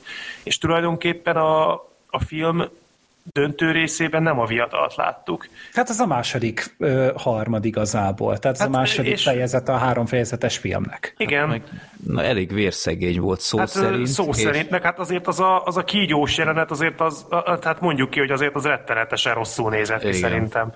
Igen. Hát nem annyi pénzből készült ez, mint a korábbiak, tehát az első volt ennél csak egyedül alacsonyabb költségvetésű, tehát az valami 70-80 millió dolláros film volt, és akkor a második, harmadik harmadik két része, azok már ilyen 100 plusz milliós projektek voltak, ez egy 100 millióból készült, mm. tehát ez nem volt egy olyan gigaproduktum. Ez a vértelenség, ez nekem is nagyon fájt, főleg úgy, hogyha újra nézitek, ahogy én, elég véres volt amúgy az első film, meg a második is, tehát legalább a karakterek véreztek, legalább csöpögött azért valamennyi paradicsomszósz. Itt meg e, konkrétan egy, egy, egy szuronnyal leszúrnak valakit, és nem véres utána az eszköz. Igen, Pedig ez... ott húzzák ki frissen az emberből. Vagy ez... mindig el, elnéz a kamera pont abban a pillanatban, tehát ez, ez De hát ebben a formában komikus. A, le, a legkínosabb az az, amikor, amikor nem is néz el a kamera más irányba, meg amikor nem, nem az van, hogy valami történik, és mondjuk megoldják, hogy ne lássad. Hát ezt nem fogok részleteket elárulni, de van egy olyan jelenet, hogy konkrétan egy üveggel egy nyakat elvágnak, tudjátok, uh-huh. így beleszúródik. Ja, ja, ja, ja. És ott telibe mutatják, tehát ott, ott konkrétan látod a sebet, látod, hogy áll ki a nyakból az üveg darab, folyik a vér. és semmi vér nincs ott, tehát, hogy, és, nem, és még csak nem is takargatják, és ez így, tehát akkor vagy az egyik, akkor vagy álljunk bele úgy, hogy igen, beletesszük és vállaljuk a nagyobb korhatárbesorolást, és akkor megcsináljuk véresre, vagy nem rakunk bele ilyeneket. De ez így, ez a, ez a legrosszabb megoldás mind közül. Hát ez az alibizés, ez a pironkodós bénasság volt, és ez engem is rohadtul zavart. Benne, meg hát ugye, hogy, hogy azért érezték, hogy ezen rázni kell valamennyit, tehát nem lehet újra ugyanazt csinálni, egy egész, ugye a viadal elviszi a filmet, mert azt már ismerjük, azt már láttuk, úgyhogy most ilyen külső tényezőket vittek bele, hogy tényleg így a, hát nem csak azok fordulnak meg az arénában, akik a játékban játszanak, vagy akik így a körzetekből lettek begyűjtve. Meg az nagyon tetszett, hogy, hogy mennyivel másképpen viselkednek még a versenyzőket, tehát hogy konkrétan ilyen állatkertbe rakják őket, egy ilyen mhm. ketrecbe, és akkor oda lehet menni őket így nézegetni, meg simogatni, meg mit tudom, az ilyen, az nagyon tetszett az a része, hogy még így ilyen így, így emberi jogok, meg ilyenek abszolút nem voltak, meg semmiben nem nézték a, a játékosokat, és hogy voltak ilyen apróságok, amik nekem így mentették ezt, a, ezt az első kétharmadot, de, de aztán a harmadik, ami, ami így eszükbe jutott, hogy így, így, így, így rájöttek, hogy amúgy mit is vállaltunk mi fel ebben a filmben, hogy minek a történetét akarjuk elmesélni. És akkor azt gyorsan összerántották, de ilyen eszement kapkodó módon, és egy, hogy egy 165 perces filmnél ilyen összecsapott szar finálét hozzanak ki, ahol én komolyan azt hittem végig, hogy én hülye vagyok. Hogy én nem érte, én nem értettem, érezni. nem értettem ezt a komplex filmet, én nem értem az árnyaltságokat, a rétegeket, a karaktermotivációkat, mert, mert szerintem nincsenek. Hát Tehát nagyon. Ezek, ezek nem léteznek, ezek vagy a vágópadlón végezték, vagy, vagy bele se írták őket. Igen, tehát az utolsó negyed órában itt, itt valóban itt olyan furcsa dolgok történnek, amit hogyha az ember kicsit úgy, talán hogyha jobban utána gondol, meg úgy egy kicsit jobban visszagondol arra, hogy, hogy itt akkor most mégis mit látott, meg hogy mi vezetett ide, akkor talán össze lehet itt a mozaikokat rakni, de, de egyáltalán nem hálás feladat. És meg megmondom őszintén, hogy én is gondolkoztam azon, hogy most mi a franc történik itt, de aztán oda jutottam ki, hogy egyébként olyan nagyon nem érdekel. Tehát azért olyan nagyon nem fogok megőrülni, hogyha nem jövök rá. Másrészt meg ez az összecsapott finálé, ez teljesen indok, indokolatlanná teszi azt, hogy ezt a történetet miért húzták eddig. Tehát az előtte lévő másfél óra az, az számomra legalábbis úgy csapódott le, hogy ezt, ezt nem kellett volna, hogy eddig tartson. Hát ez lehetett volna rövidebb az egész film, bőven egy fél órával. Tehát a harmadik felvonás az a, az a viadal utáni rész. Ö, jó, szerintem most már igazából be kell rakni a spoiler jelzés szerintem, mert, mert Na, tegyük be, tegyük be. Dolgokat. Biztos, ami biztos, ne legyen ebből aztán utólag mindenféle kommentár, hogy nekem az utolsó harmad az, az nem csak, hogy kilógott minőségben, meg, meg tematikailag, meg helyszínileg, meg minden, de, de pont úgy éreztem magam, hogy a Gergő mondta, hogy én egy idő után én nem tudtam követni a történetet, hogy ez a, ez a karakter miért csinálja ezt, ez, ez miért szövetkezik azzal, ez miért, mit akar ezzel a tervel elérni. És így néztem, egy idő után én is így azt mondtam, hogy na jó, én kiszálltam agyilag, és aztán már csak tényleg azt vártam, hogy hogy csinálják meg ezt a, ezt a gonosz eredet történetet a Snow kapcsán, és aztán a végére összehánytak valamit öt perc alatt. Tehát ez, ez tényleg egy hányás volt. volt. Ez rosszabb volt, mint az Anakinnél annak idején. Tehát tehát ezt így, tehát pont emiatt gondolkodtam, hogy akkor miért kellett a Snow-ra felhúzni ezt az egészet. Tehát sőt, úgy egyáltalán szerintem a filmben van egy pár ilyen nagyon fura koncepció, hogy miért miért nem egy sokkal izgalmasabb korszakot mutatták meg akkor előzményben? Miért nem mondjuk, miért nem kezdik a forradalommal, ami a film elején egy, nem tudom, egy perces rész, holott szerintem az is tök izgalmas lenne, hogyha abból látnánk valamit, és akkor mondjuk a forradalom leverése után látnánk a legelső éhezők viadalát. Ez mennyivel királyabb sztori lenne, mint a tizedik, ahol konkrétan alig történik valami a viadalon, 20 perc kéne, hogy legyen az egész, tehát még azt se hittem el, hogy ezzel az összedőlt romos helyszínnel ez még így is eltartott napokig. Tehát hogy a francba? Tehát ott volt az a Down-szindrómás lány, az mégis hogy bírta ki, hogy két nappal később valahonnan kimászott, hogy még nem gyilkolták le, meg, meg hasonlók full idétlen. Nekem az, a, az egész viadal részt úgy, ahogy van, nem tetszett különösebben. Az a kígyós finálé aztán tényleg ultragagyi volt. Mondjuk ott viszont az tök frappáns volt, ahogy végül is megúszta a Lucy Gray, Lucy Gray-nek hívták mm-hmm. azt hiszem a, a Rachel Zieglernek a karakterét. Az szerintem egy tök jó megoldás volt, hogy előtte fölvezették, megmutatták, és akkor utána értett, értetted, hogy na mire játszik majd a, a Snow utána, vagy hogy mit fog húzni. Nekem ez tetszett, meg, meg az, a, az a mérgezős is szerintem egy tök jó húzás volt ott a patkány méreggel. Uh-huh. Az, az rendben volt, bár én azt jobban adtam volna, hogyha a Jackson-t idézi a kígyók a fedélzetemből, hogy kurvára elegem van a kurva kígyókból ezen a kurva arénán. Az szerintem a stílusosabb lett volna. Üm, igen, én ezzel amúgy tök egyetértek, amit elmondtatok, nagyon széteső volt az egész, és szerintem ez, ez, ezt az is megkoronázta, hogy ugye itt három fejezetre osztlik az egész, és az első kettő, az úgy nagyjából hangulatban és atmoszférában úgy, úgy koherens egymással, tehát ez a kalandfilmes, picit utopisztikus, ilyen lájtos 1984 is van benne, de azért kalandfilm jellege is, azért könnyedebb hangulatú, és aztán a harmadik felére, a végére meg így egy huszárvágással átmegy ilyen napolába kb. az egész, és uh-huh. nincs, nincs átmenet, hanem tényleg olyan, mint hogyha az utolsó fél órában egy másik filmet néznél, és egyszerűen ledob magáról az egész. Meg, be, meg bedobta azokat a mellékkaraktereket, akik szerintem egyáltalán nem voltak jó kidolgozva, nem is voltak érdekesek.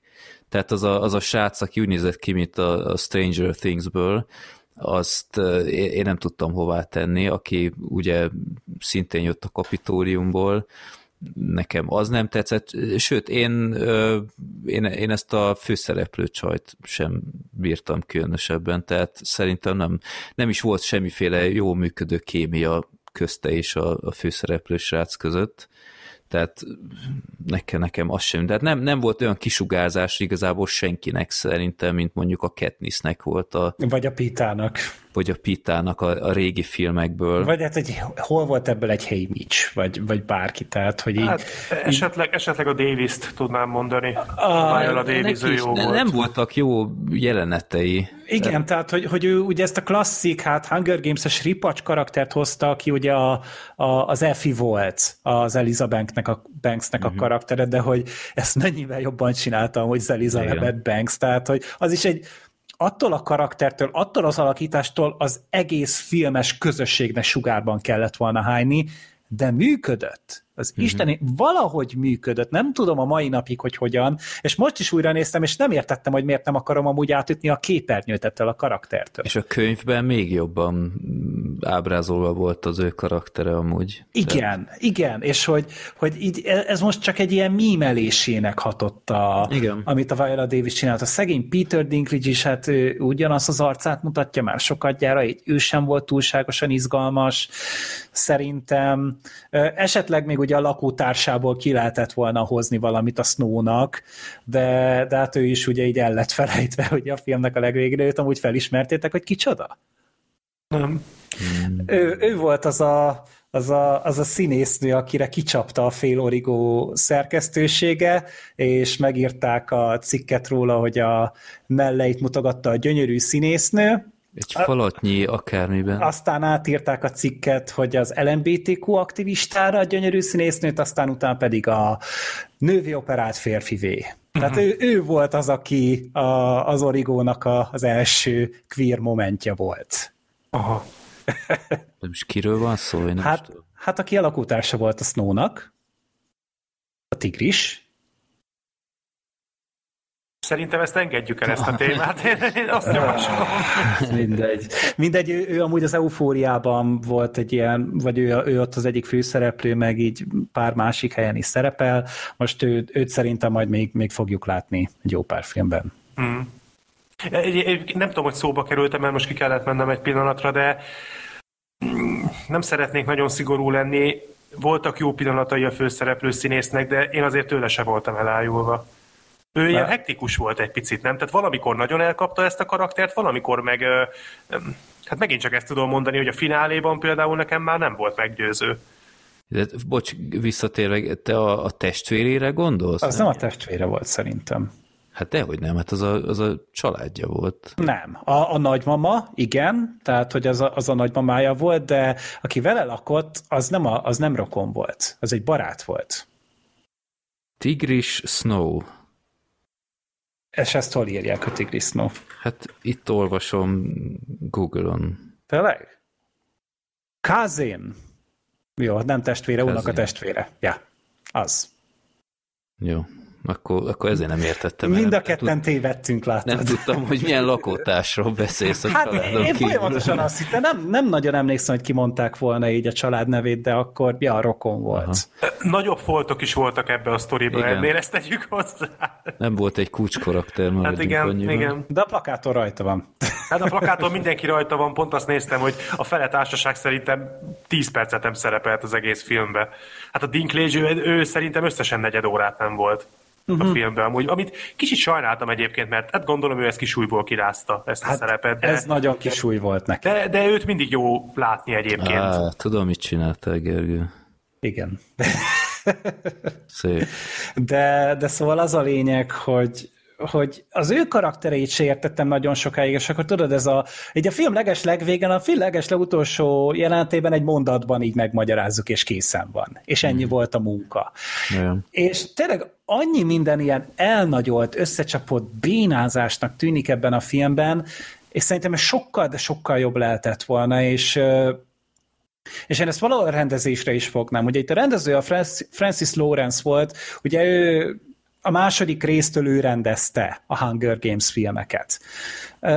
És azt gondoltam, hogy na majd az akkor így jót fog tenni esetleg, mert például a második rész az tök jól van még megcsinálva. Tehát, hogy amúgy stílusban ég és föld a kettő film érzésem szerint. Tehát az egy sokkal igazibb, igazibbnak ható mesélés volt, mint ami ebben volt. Itt ilyen nagyon sok ilyen, ilyen modern bazár, így nyom, próbálták így nyomatni ezeket a béna ecsnites jelenteket, amiknél látható csak azért ecsnites, mert, mert ez a menő most, amúgy a világon semmi koncepció nem volt mögötte, és, és sokszor csak így azt, azt néztem, hogy ez így próbál egy ilyen modern, trendy film lenni.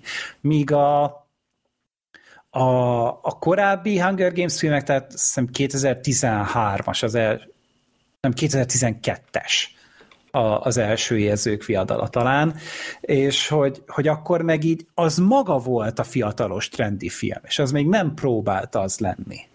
Hát az elindította ezt az egész Young Adult. Hát azt már az alkonyat elkezdte. Az de... már korábban pörgött. Igen, persze, hát az alkonyat az 2008 az első. De ez volt az első, ami nem volt szar.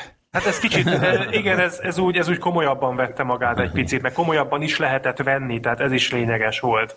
És, és talán az éhezők viadala az bár young adult történet, de talán az érettebb korosztályt is meg tudta fogni picit. Hát, hát nem, az nem csak a, a tinédzsereket. Az már ugye egy nagyon-nagyon masszív média kritikát, tehát az a valóságsókat, ezeket a ö, szenzáció, hajház, izéretek műsorokat nagyon-nagyon-nagyon jó érzékkel parodizáltak ki, vagy inkább karikírozta ki azoknak az elemét, és építette be a saját világába. Tehát az amúgy egy, az egy nagyon okos média kritika hogyha azt a filmet nézed, és az második része is igaz, abszolút.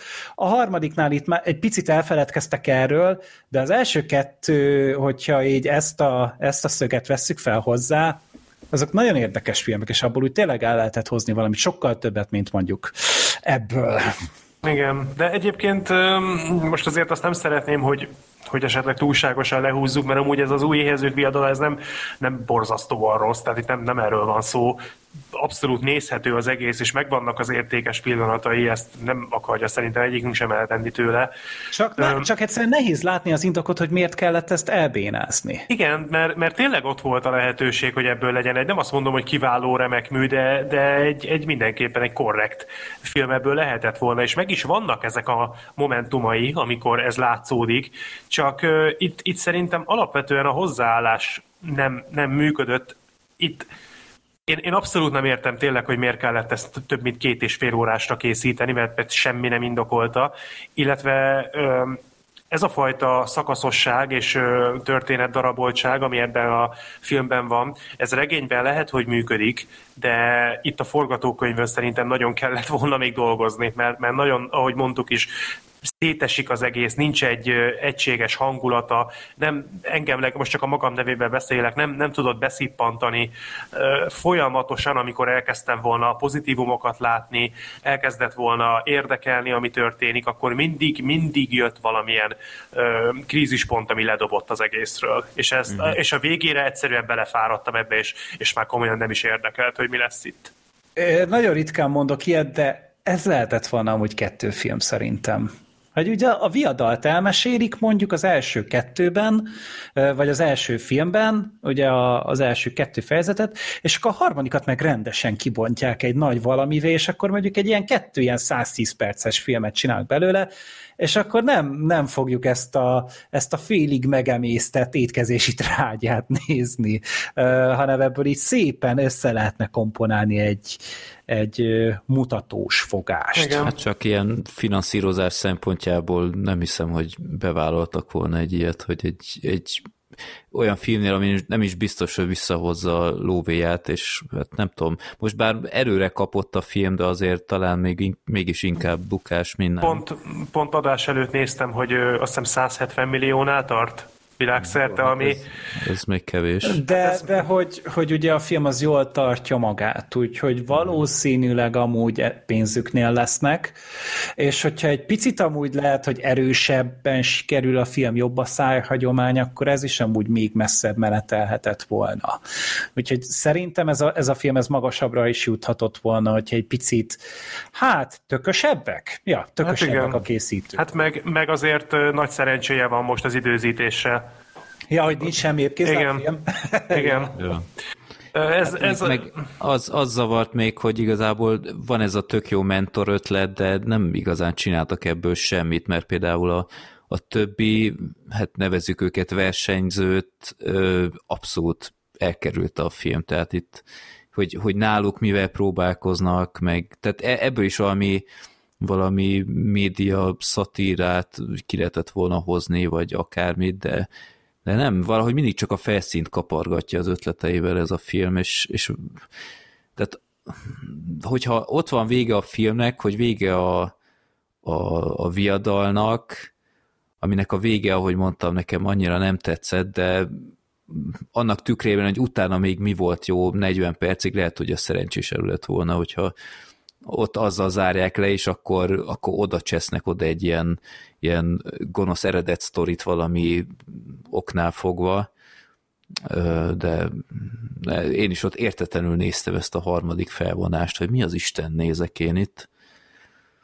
Hát ez a tipikus Jó. esete, hogy megnézni azt, azt lehet, mert, mert végül is végignézhető, de hogy miért nézze meg bárki, arra már nehéz okokat ha, mondani. Ha megnézed, nem halsz bele Igen. egyáltalán, de ha kihagyod, még a sorozat rajongójaként is akkor, akkor sem marasz le igazából szerintem semmiről. Hát a Hunger Games fanok, akik, akiknek hiányzik az a hangulat, ami, ami ott volt a korai filmekben, abból itt is így kapsz egy ilyen, egy ilyen tudod, mint amikor a szeszfüggő így ráugrik a, a rakétára, vagy a kőműves aktimerre, vagy legalább egy pici kis rossz ízű, de barack ízű szeszes italt még így lecsaphat így a függőségére. Na ez az a fajta film. Mi az a rakéta? Hát ez a ki, kis üveges szeszeket hívják így másik néven. Tüskék? Vagy? A tüske is, vagy kőműves aktimel, rakéta, ezek meg mind. Rakétát még én sem hallottam. De az egy rakéta pedig. hm. Jó. Menjünk tovább? Hát szerintem... Hát, ja. Nem tudom, hát rúg, rúg, na, rúghatunk még egy párat. Egyszerre akartam mondani két mondatot, és nem sikerült. Szóval rúghatunk még egy párat az új éhezők viadalába, de szerintem tehát sokkal többet beszéltünk most mi erről a filmről, mint szerintem a brainstormingokon, amikor összeültek összeírni a forgatókönyvet, hogy, hogy akkor hogy álljon ez össze. Mondom, akit, akit érdekel, az nézzen mást inkább. Mert, mert tényleg, tényleg nem, nem, sajnos nem valami jó. Nézzenek-e inkább Napóleont, akkor most ezt fogjuk kitárgyalni. Egy ugyanolyan hosszú filmet. Igen. Ami lesz majd még egyébként hosszabb is, mert ugye elvileg jön a rendezői verzió majd streamingre. Igen, erről is fogunk majd beszélni. Ezt a Gergő meg én láttam, a Sorter elvileg holnap nézni. Igen, igen. Úgyhogy légy ne spoilerezzetek. A Napóleon életéből fordul, jó, majd próbálunk. Tudod, mi történt Waterloo-ban? Végül nem hal meg, ugye? Jó, ö, akkor, akkor most átadom neked a szót, Gergő, hogy foglald össze. Aha. Miről szól, meg ki, melyik, melyik rendező mágus hozta ezt össze? E, igen, tehát most ugye abban a korban vagyunk, hogy, hogy még mindig a 70-es évek fene gyerekeinek a, a filmjeit nézzük, tehát ugye egy hónappal ezelőtt ugye Martin Scorsese kopogott be egy három és fél órás, 200 milliós Apple TV Plus-ra készült eposszal, és most Ridley Scott érkezett egy, hát közel három órás, 200 milliós Apple TV Plus eposszal, szintén történelmi tablóval, csak Ugye itt a, a főszereplő, vagy a maga a téma az egy jóval ismertebb, jóval kevésbé ködös történet, ugye Napóleonnak a, a történetét meséli el, Hát itt ugye 86 éves Ridley Scottról beszélünk. Főszerepben Joaquin Phoenix, ugye korunknak a, hát hogyha, hogyha fura, fura, fura tekintetű, anyakomplexusos, középkorú férfit akarsz találni a szerepedre, akkor Joaquin Phoenixet fogod hívni. Így is tett Ridley Scott és hát tulajdonképpen ez egy életrajzi film, ugye hát így Napóleonnak a, a korai szánypróbálgatásaitól egészen eljutunk a, a leges legvégéig, tehát azért ez, ez nem egy olyasmi jellegű film, mint mondjuk a Jobs volt, ami így valamilyen aspektusra fókuszált rá, hanem ez Hogy a... egy korszakra. Igen, hanem, hanem így, így egy az egyben átvesszük Ridley, Ridley Scottnak a szemüvegén keresztül Napóleonnak az életét. Ebbe ugye sok minden benne van, tehát itt van egy pici ilyen francia forradalom, akkor ugye van itt a fiatal hadvezérről egy történet, akkor utána ugye a király, a császár, a száműzött császár, a visszatérő ö, hadvezér, a, a férj, aki, aki gyermeket szeretne, és a férj, akinek hát házassági problémái vannak, ezeket mind-mind elmeséli a film, a mozis változatban 2 óra 38 percben, az emlegetett rendezői változatban, a legendás Ridley Scott rendezői változatban pedig 4 órában. Én négy és felett is olvastam. Uh, én csak négyet. Szerintem az még nem állt össze amúgy az a vágás valószínűleg. Uh-huh. Tehát, hogy szerintem az még nincs kész, vagy lehet kész van, nem. Az a baj, erről nincsen fix információm, nekem se. Az a lényeg, hogy az egy, az egy jóval hosszabb film lesz majd, de az szigorúan csak streamingen fog, az Apple TV Plus-on fog ö, debütál, debütálni. Most ö, ugye hát a Napóleonról, mi, Napóleonról mit kell tudni? Talán a történelem egyik legismertebb hadvezére. Szerintem nem túlzok, hogyha ezt mondom. Hát a modern hát ha le, lehet őt modernnek nevezni, akkor mindenképp. Tehát, hogy azért egy eléggé high tier. Nem egy uh, Nagy Sándor, vagy, vagy Genghis Khan, vagy ilyesmi. Hát de őről ugye olyan sokat nem is nagyon tudunk. Tehát, hogy, hogy azért Napóleonnak ugye a pályafutása szerintem sokkal jobban dokumentált, pont mhm. azért, mert Igen. modern, akkor már nemzetközi szinten is ismertebb volt, sőt a, a, a korabeli nemzetközi karikatúrák is ihletnek olyan tévhiteket, amik a mai napig amúgy jelen vannak, például az, hogy Napóleon alacsony volt. Napóleon amúgy nem volt alacsony. Hát egy teljesen normális méret. Tehát amúgy egy 172 centi magas volt, ami akkoriban amúgy az átlagnál még magasabb is volt. Uh-huh. Úgyhogy például ilyenek nem voltak, meg ilyenek.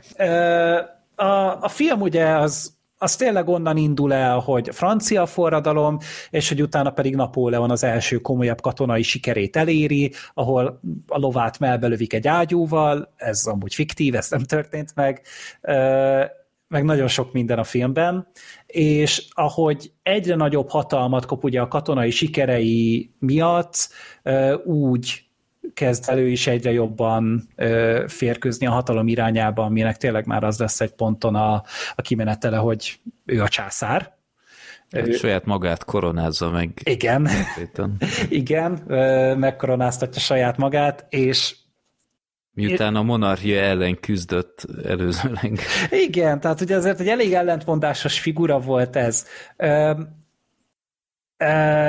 Hát ugye több aspektusból lehet ezt a filmet nézni. Egyrészt ugye tényleg a hadvezér aspektus, hogy milyenek a csaták, milyenek ezek a dolgok a filmben, fantasztikus. Tehát szerintem az összes csata jelenet az óriási teljesítmény, nagyon jól néz neki, nagyon látszik rajta az elköltött pénz, és tényleg ilyen nagy, epikus, rengeteg statisztát mozgató őrület, vizuálisan is impresszív, tehát akár az effekteket nézzük, akár tényleg a, a jelmezeket, a díszleteket, a mindent. Hát ez egy, ez egy 20 perce a filmnek szerintem, vagy maximum 25 perce, tehát azért nem, nem kell olyan nagyon-nagyon sokra számítani, de ami van, az, az tényleg olyan, mintha egy rendező legenda csinálta volna.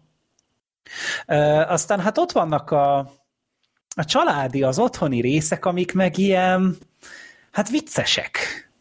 És hogy nem csak az, hogy, hogy, hogy, hogy annyira balfasz a Ridley Scott, hogy ezt nem tudja rendesen megcsinálni, hanem hogy tényleg ilyen szatírába hajlóan, esetlenkedő, szerencsétlenkedő karakter a Napóleon. Én tényleg olyan flashem volt néha, mint hogyha a Phoenix még mindig a Boys Afraid-es rendező instrukciókat követné. Tehát amikor, hmm, hát így kipróbálják... Ideig nem mennék azért. Amikor kipróbálják azt, hogy, hogy vajon ő a terméketlen vagy sem, és ugye ott az anyukája átküldi a másik szobába, ott ordított a közönség a röhögéstől. Igen, az, az egy ö, elég érdekes jelenet volt. És több ilyen van a filmben, és tényleg ilyen, ilyen nagyon weirdo, ilyen nagyon ö, ilyen szerencsétlen, esetlen ö, nyomi karakternek van ábrázolva a Napóleon.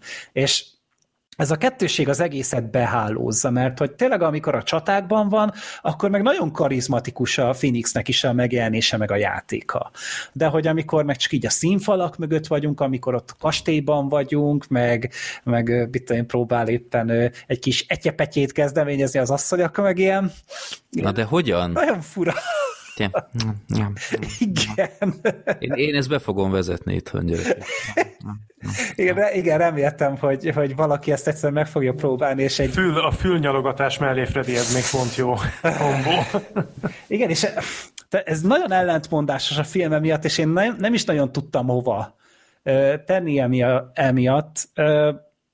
Hát nyilván így is, megint csak egy, egy rohadt hosszú filmről van szó, és mégis azt éreztem sokszor, hogy felületes, hogy felszínes Ó, igen. a film. Főleg a második fele, igen. az iszonyat kapkodó sajnos. Igen, és hogy, hogy azt éreztem sokszor, hogy itt, itt hiányoznak jelentek, itt hiányoznak karaktermotivációk, itt, itt hiányzik az, ami rákényszeríti ezt a karaktert, vagy azt a karaktert arra, hogy meghozzon egy döntést.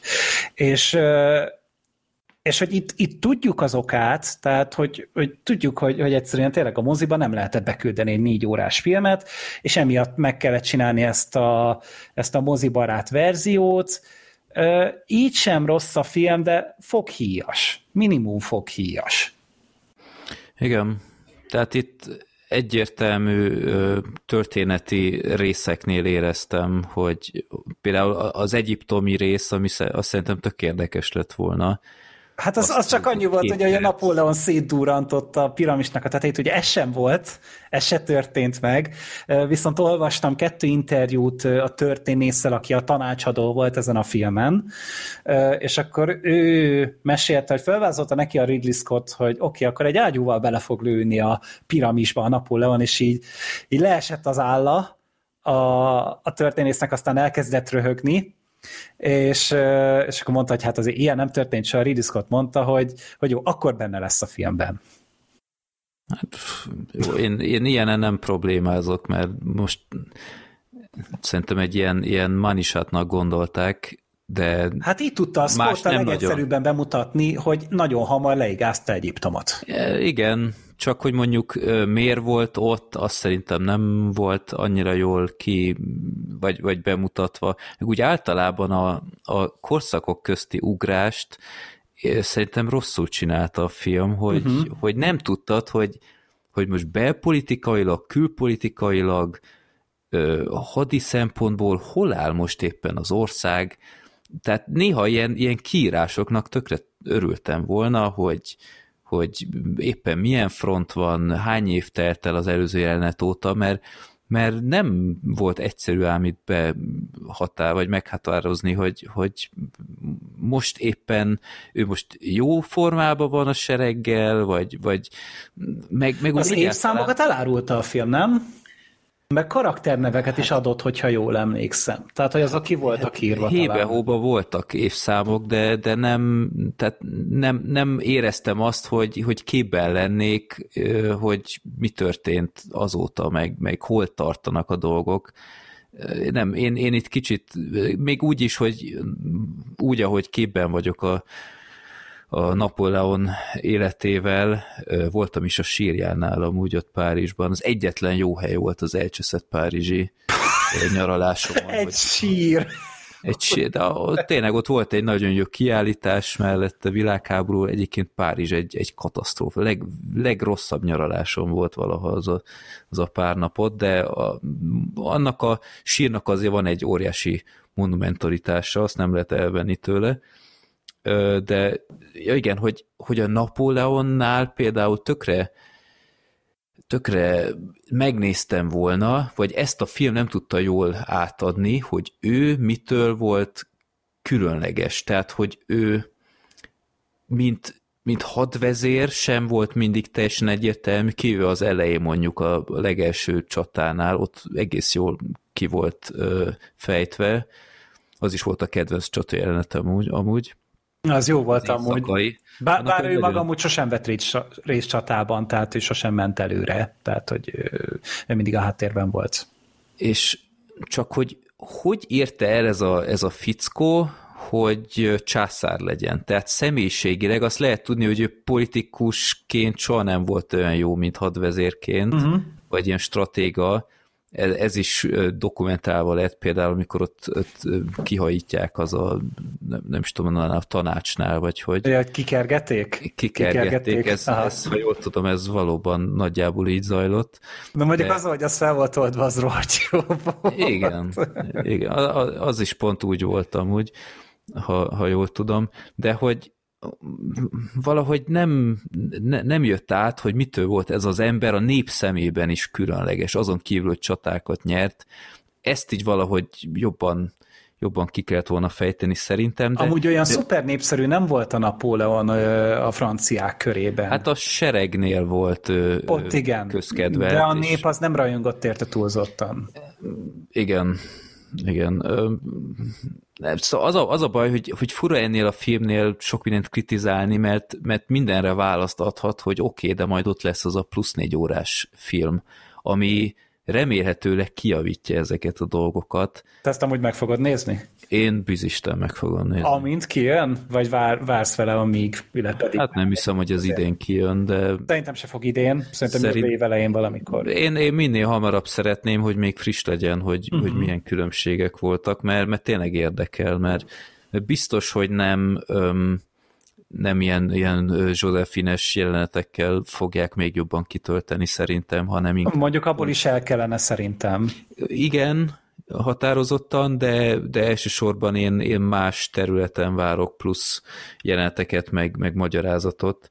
Nem hiszem, hogy csata jelenetből ott sokkal többet kapnák, mert azokat nyilván, ha már drága pénzért leforgatták, azokat ide rakták bele, de én nekem nagy elvárása, elvárásaim vannak azzal szemben. Hát kíváncsi leszek, mert ö, nyilván most ott van benne a potenciál, de ugye a Ridley Scott az meg tényleg jól meg tudja csinálni ezeket a rendezői cuccokat. Úgyhogy amiatt így én is majd valószínűleg rá fogok menni.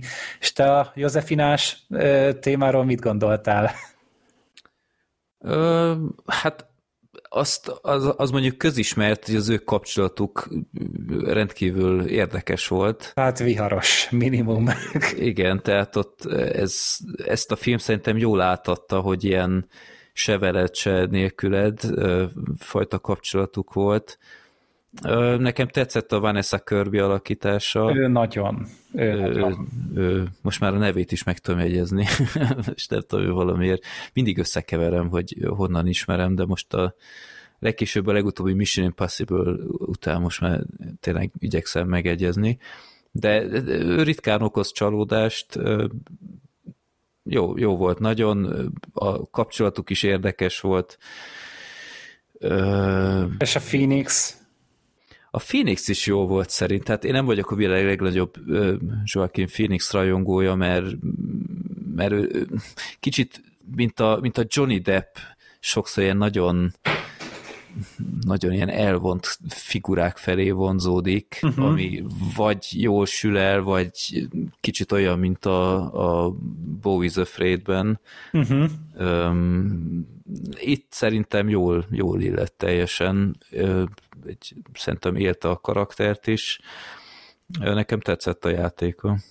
Igen, tehát hogy, hogy ezt, ezt a kettőséget jól csinálta, hogy tényleg mind a kettő jól állt neki, csak őt pont nem egy ilyennek képzelted a, a korábbi filmjei alapján, szerintem.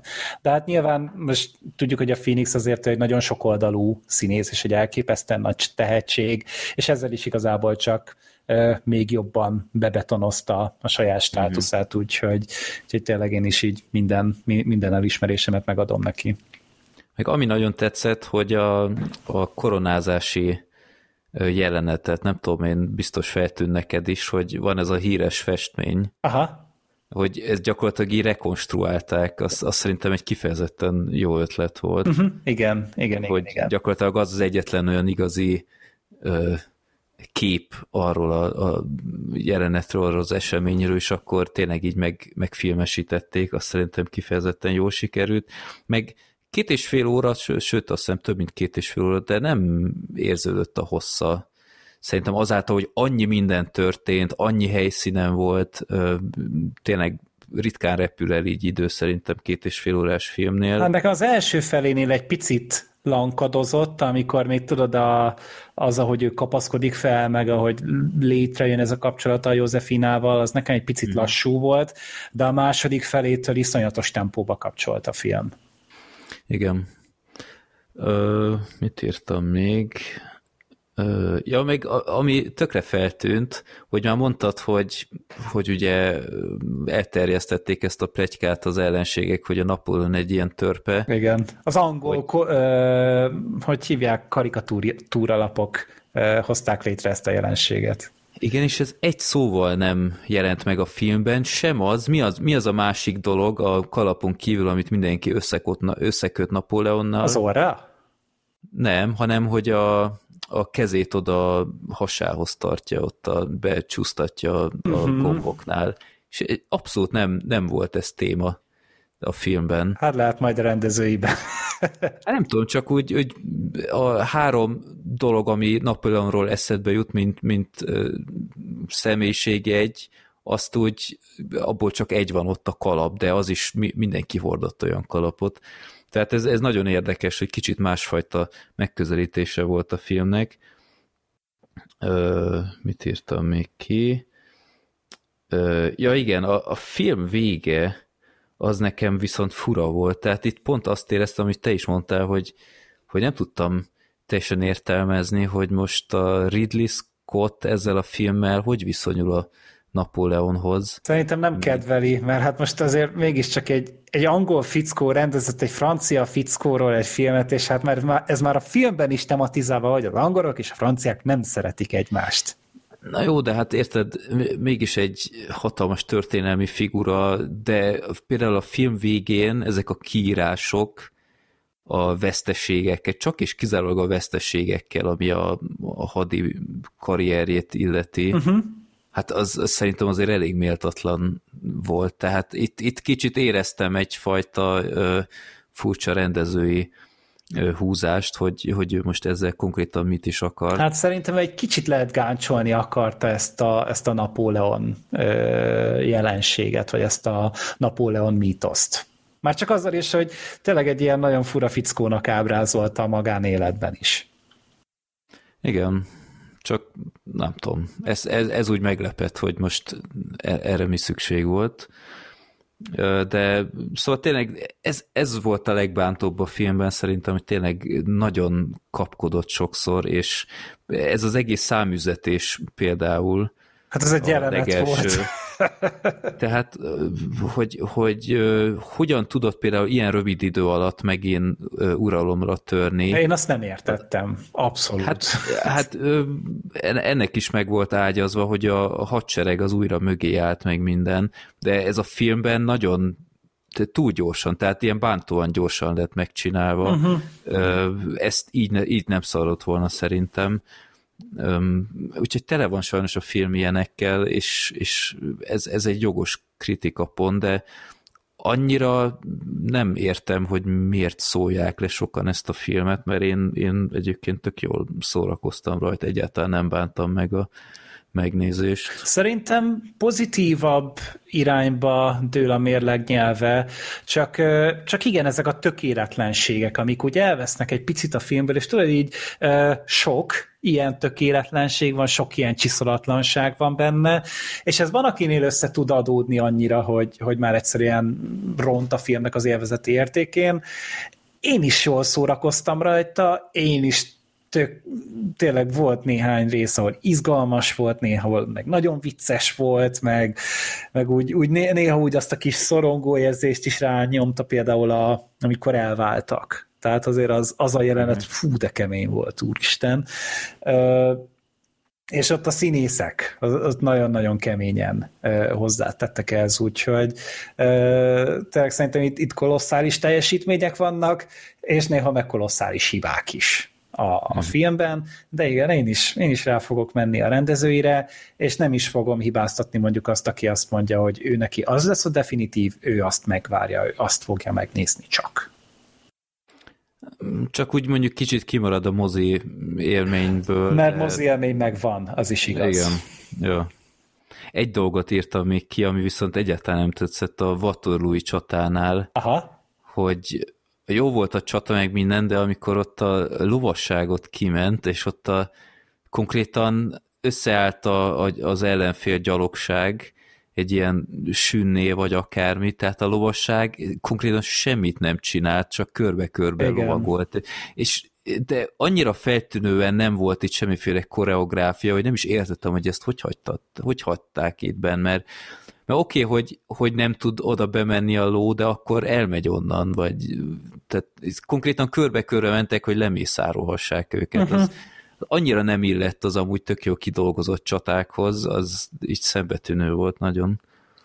Ja, ezt megadom én is, ez tényleg így volt. Még egy dolgot megemlítek, hogy nekem nem tudom honnan, mindig is megvolt egy ilyen Napóleon képregényem, ilyen zöld kerete volt, ilyen iszonyat lenyűgöző képkockákat, tehát csatás, meg minden, de annyira, tehát az még ennél is sokkal kapkodós, tehát ott két képkocka alatt lezajlanak egész csaták, hmm. de most, hogy megnéztem ezt a filmet, direkt elolvastam azt a képregényt, hogy kicsit jobban megértsem, mert mindig csak a, mindig megpróbáltam gyerekként elolvasni, de nem tudtam értelmezni, és nem okolom magam, mert értelmezhetetlenül le van rövidítve minden, de most valamivel tisztább lett, de még így is uh, iszonyat kapkodós, úgyhogy a négy órás verzió után teszek vele még egy próbát. Uh, nem is tudom, ilyen ilyen jó, jó vastag uh, kis képregény, amikor annó Töriben Napóleon tanultuk, akkor akkor többször puskáztam abból, egy jó jött felkészülésre, úgyhogy ja, ezt csak így hozzátettem volna, de akkor legyen, legyen az a, a befejező mondat, hogy nyom, nyom, nyom, nyom, nyom. Ja, és ennek az lesz a cím, hogy Napóleon a profi. Így van. Jó, legyen úgy. Akkor a következő film viszont egy másik király. ja, igen. A lápcsászár lánya. Nem, láp, láp király, király lánya. Ezt egyikünk se látta, csak te. Úgyhogy mi is ez a film? Erről sem tudok semmit, csak hogy ez a Star Wars-os csaj van a plakáton. Meg a Star Wars-os csávó az apukája benne. A Ben Mendelsohn ő volt a Rogue One-ban. Ja, igen? Ja. Na. Ő volt a Krennik, a, a birodalmi tiszt. Uh-huh. Na most ez egy érdekes történet abból a szempontból, hogy én egy csomó ideig, amikor csak a címét láttam ennek a, ennek a filmnek, én azt hittem, hogy ez valamilyen fantasy kalandfilm lesz.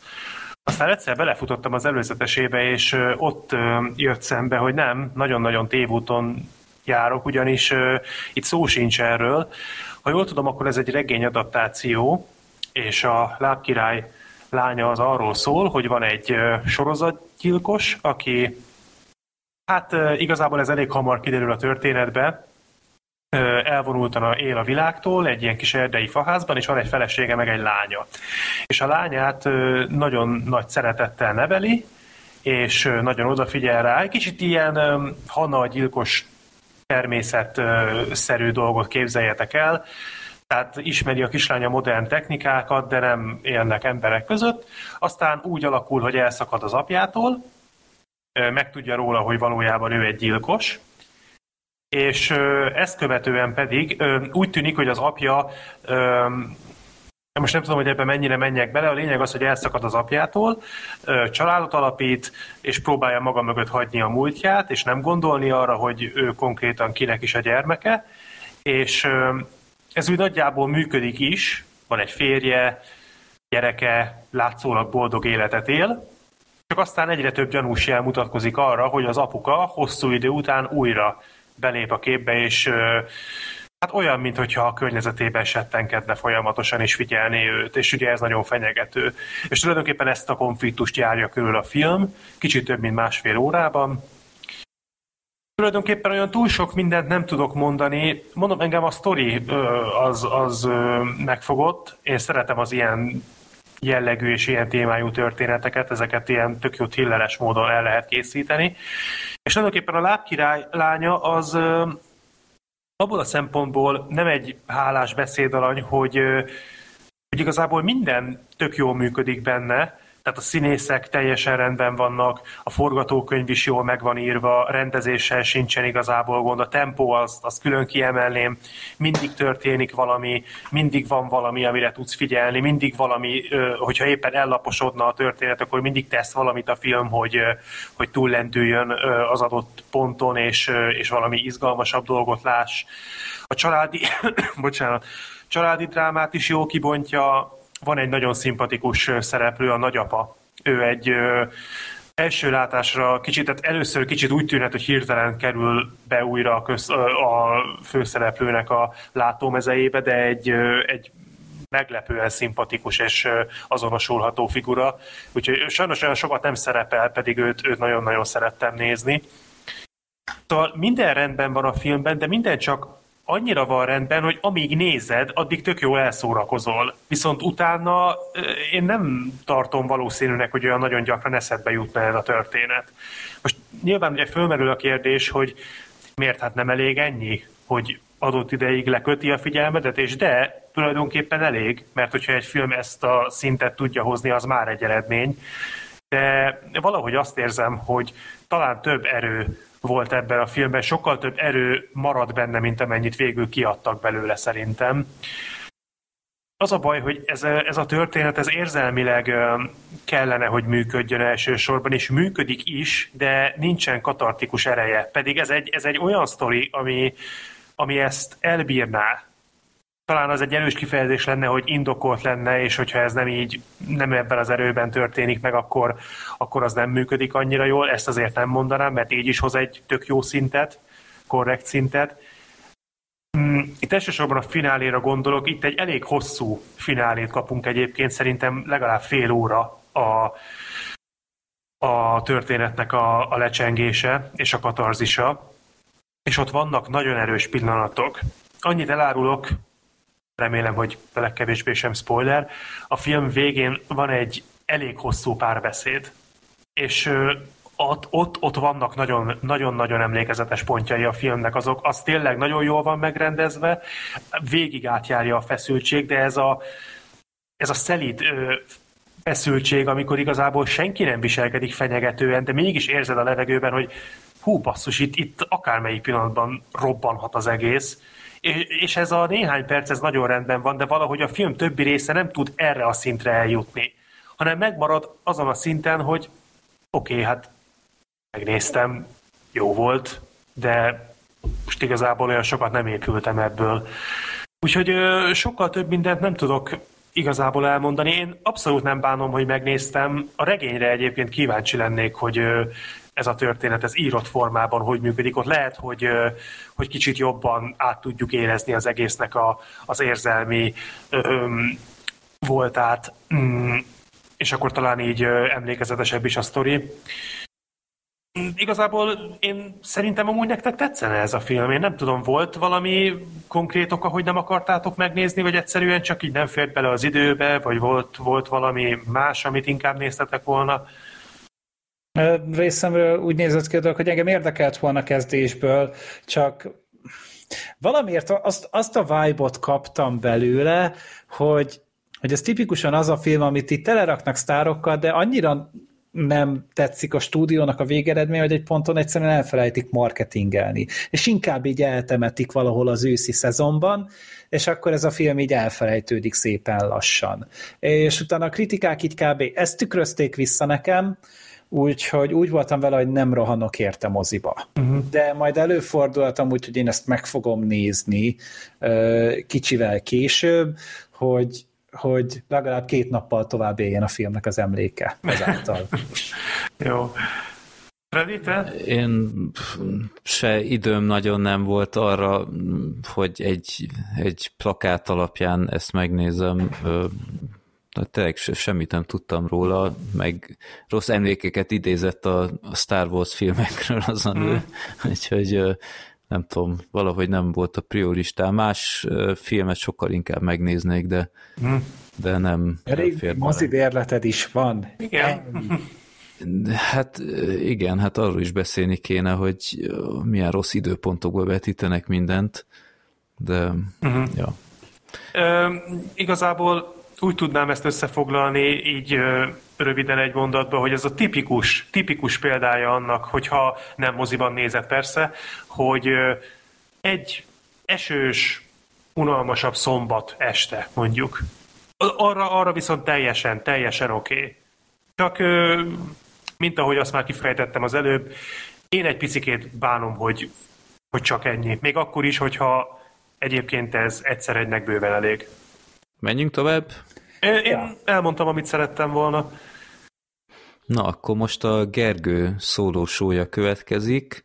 Az Éger, egy magyar filmről beszélünk, ez sem volt túl gyakori idén, de ez speciál még érdekelne is, de ezt is rendkívül ritkán vetítik, de most megvárom, hogy a Gergő mit mond róla, aztán valahogy még besűrítem. Hát igen, ez nem az a fajta film, amiből annyi van, mint Éger a csillag. Ezt a szarszó viccet tudtam így kitalálni, elnézést kérek, de nincs itt Black Sheep, úgyhogy... De szerintem az adás eleje óta erre készülsz, én valahogy azt érzem. Nem, nem, ezt egy 20 másodpercet találtam ki. Azért hát... örülök, hogy nem valami mást mondtál, ami égerre végződik. Nem, nem. Gergő. Gergő, egy klasszikus magyar mémet fogok válaszként adni, hogy hát kár volt, basz meg. Azt adok, amit tudok, nem azt, amit szeretnétek. Ez a podcastnek a lényeges srácok. Jó, az igyekezetedet nagyon értékeljük. E, igen, igen, szóval ez egy újabb magyar filmünk, ugye nem voltunk talán idén meg úgy mostanában eleresztve ezekkel, bár mondjuk, de volt a magyarázat mindenre is, ami tök jó volt, tök, tök nagy élmény volt, meg nézték is az emberek. Csak ugye így mindegyiknek ez a közös nevezője, hogy úgy hát pici pénzből, és tényleg így inkább kreatívan, mint nagyban gondolkodva kell ezeket a filmeket elkészíteni, és ez az első filmes rendezőnek a munkája, ugye a Nagyborús Leventének. Én még Twitteren követtem annó, vagy ott találkoztam el először, szerintem még sorozatokat fordítgatott, és még a, a, amiatt követtem be Twitteren, és és ő utána készített két rövid magyar filmet, az egyik ugye a Tantrum volt, az az HBO Max-en elérhetővé is vált, az egy nagy monológ a Nagy Zsoltal. A, a másodiknak most nem fogom tudni megmondani a címét, de az a lényeg, hogy így azt követően azok voltak így a felvezetések, és most pedig egy nagy játékfilmet készített, ez egy hát bűnügyi, családi történet, tehát azért itt a bűnügyet ne úgy értsétek, hogy nyomozó van benne, vagy rendőr, vagy bármi, tehát nem a rendvédelmi, meg a hatóság szemszögéből van bemutatva a film, hanem van egy családi tragédia, konkrétan ugye egy, egy anyuka és, egy, és az ő lánya, értekezik, beszélget egy esetlőre, ami érintette ugye az anyukának a férjét, a lánynak pedig az apukáját, és ennek a történetét mesélik el egy 116 percben azért úgy vannak, vannak ismerős arcok a, a stában, tehát Kálid Artúr, a Péter Fibori, ugye a Nagy Zsolt, tehát ő, őket azért szerintem úgy, hogyha máshonnan nem, hát arcról biztos. Kálid Artúrt meg hangról fel fogjátok ismerni, mert ő Jamie Fox minden pillanatban. és hát tulajdonképpen ugye az apukának a, a a, hát szerintem ki lehet mondani, tehát a halálának a, a történetét meséli a film egy ilyen monológos formában. Tehát a film az, ö, több, nagyobb monológból áll, azt, azt sem akarom megmondani, hogy mennyi van, mert, mert lehet, hogy még az is számít, de, de szóval több jó hosszú monológon keresztül, tehát itt, itt, itt, itt ezt ne, ne ilyen kis hollywoodiasan értsétek, hanem szinte ilyen szín, színházias uh, monológban képzeljétek el, ahol leül a színész, és akkor ő a kamerába beszélve tulajdonképpen, vagy kamera irányába beszélve, előadja az ő kis az ő saját szemszögéből ezt az egészet, és itt van olyan, amikor a saját történetét meséli, van, amikor valakin keresztül, de az a lényeg, hogy mindig nagyon fontos a szempont, amit alkalmaz a, a, forgatókönyv, meg a rendezés. És mivel ugye ilyen, tehát itt nem ilyen nagy fancy rendezői megoldásokra kell gondolni, hanem itt ez az egész a forgatókönyvön múlik, meg a színészekkel múlik, Uh, iszonyatosan profi színészeket alkalmaztak, hihetetlen nagyot játszanak mindannyian, és hogy a forgatókönyv uh, minőségét is mondjam, jól vannak megírva ezek a monológok. Van mindegyiknek egy szép íve, mindegyikben van az elején egy icike-picike rejtély, amíg még próbálod elhelyezni, hogy, hogy ez most hol van a történetben, ez kinek a szemszögéből meséli, hogy ez hova fog kifutni, és ahogy haladsz előre, hogy szépen lassan az összes eléri a csúcspontját, és akkor úgy mindig van egy ilyen, egy ilyen megvilágosodás pillanat ezeknek a végén, és emiatt ez, ez nagyon ügyesen van megoldva, és tényleg úgy, úgy viszi az embernek a, a tekintetét, és pont emiatt ugye, hogy, hogy én nem láttam még soha ilyen monológos filmet, ami így ennyire erre feküdt volna rá. Tehát hát jó, párbeszéden alapuló filmet láttunk már, de a monológ az egy teljesen, teljesen másik műfaj, és emiatt érdekesnek tartottam, hogy igen, így hidalta át azt a készítő, hogy, hogy szűkös egy kicsit a büdzsé, ugye nem tudtak sok díszletet építeni, nem lehetett sok színészt ugye alkalmazni, úgyhogy inkább rámentek a minőségre, mint a mennyiségre, és, és akkor tényleg nagyon-nagyon jó profi színészekkel, egyszerű eszközökkel mesélték el a sztorit, és, és tényleg hogyha egy végig gondolod azt, hogy, hogy mi volt az a történet, és mi volt az, ugye ez a, ez a kicsinyes sorsrontás, ez, hogy az emberek tényleg így a másiknak a, a kárán, vagy éppen irítségből mit képesek elkövetni, ez egy, ez egy nagyon-nagyon érdekes tükröt mutat így a társadalmunkkal szemben. Úgyhogy ez is tök helyén van. Az egyetlen dolog, ami ebből az egészből elvesz, hogy pont a, a monotonitása a dolognak, hogy hogyha egyszer kiismered a filmnek a formanyelvét, akkor utána igazából már nem tud feltétlenül újat mutatni. Tehát, és már ez egy ponton picit úgy redundánsá is válik. Tehát amikor elindult az utolsó monológ, ott ott felnevetett a közönség, hogy, hogy tudták, hogy mi fog következni, hogy akkor megint, ö, ö, mint hogyha megfordítanánk a kazettát, is lejátszanánk ugyanazt. Ö, és így, így emiatt egy picit szerintem fárad a film, de ez is egy olyan dolog, hogy, hogy igen, egy, egy kísérletezőbb szemszögből álltak neki, és ezt kipróbálták, és akkor láthattunk egy ilyet, ez, ez nem olyan, amit általában szerintem így a moziban megkapunk, tehát hogy, hogy nem, nem ehhez van szokva a közönség, de például ehhez képest, hát pici teremben néztük, tehát a moziban, de egészen sokan voltak, és, és lekötötte a közönséget. Én azt gondoltam, hogy így nagyon sokan unni fogják magukat, de úgy láttam, hogy nyugiban mindenki végülti, mint hogyha amúgy tudták volna, hogy milyen filmre jönnek én annyira nem voltam vele tisztában, nem néztem előzetesnek ilyeneket, csak ö, gondoltam akkor ö, lássunk ilyet is. Úgyhogy én azt mondom, hogy ha még el tudjátok kapni a moziban, és valamilyen kis különlegesebb élménye vágytok, meg tényleg jó a történet, akkor amúgy menjetek el rá, mert hát sajnos nem volt erős az első hét, úgyhogy lehet, hogy már nagyon sok helyről le is vették, vagy nagyon sok moziban le is vették a műsorról. Hogyha esetleg még el tudjátok kapni, akkor, akkor nézzétek meg, mert igen, maga a stílus az érdekes, de hogy nincsen amúgy túl művészkedve, nincsen uh, ilyen, ilyen nagyon sok értelműen, ilyen nagyon uh, ködösen előadva az egész, ahogy néhány uh, ilyen meredekebb koncepciójú megpróbálja, hanem tökre követhető, és tökre amúgy ott lehet maradni a, az úton, amivel, amin elindít téged a filmes. Úgyhogy Remélem, hogy amúgy még tud a kap még a Levente arra, hogy filmeket rendezzen a jövőben, és mert mert úgy tűnik, hogy izgalmas történetek vannak még a tarsajában, úgyhogy... De ez is ilyen független. Ez, ez független, tehát mondom, én szerintem ez a, ez a film az kevesebből készült, mint az éves fizetésed ránézésre, úgyhogy, úgyhogy szerintem tényleg ez egy, ez egy kisebb költségvetésű cucc volt. Lehet tényleg, 200 millából készült. Hát nem akartalak itt téged kirángatni egy a reflektorfényre, de hogyha már önként vállaltad, akkor tessék. Figyelj, te ugyanazt a Patreon pénzt kapott minden. Hát ja, csak tudod, én nem, nem akartam, hogy így elveszítsük a nézőknek a szimpátiáját, vagy esetleg, hogy kevesebben szavazzanak ezután a Patreonos szavazásokon. Fredinek szerintem tetszene, de azban viszont biztos vagyok, hogy a Sorter oda meg vissza lesz ettől a filmtől.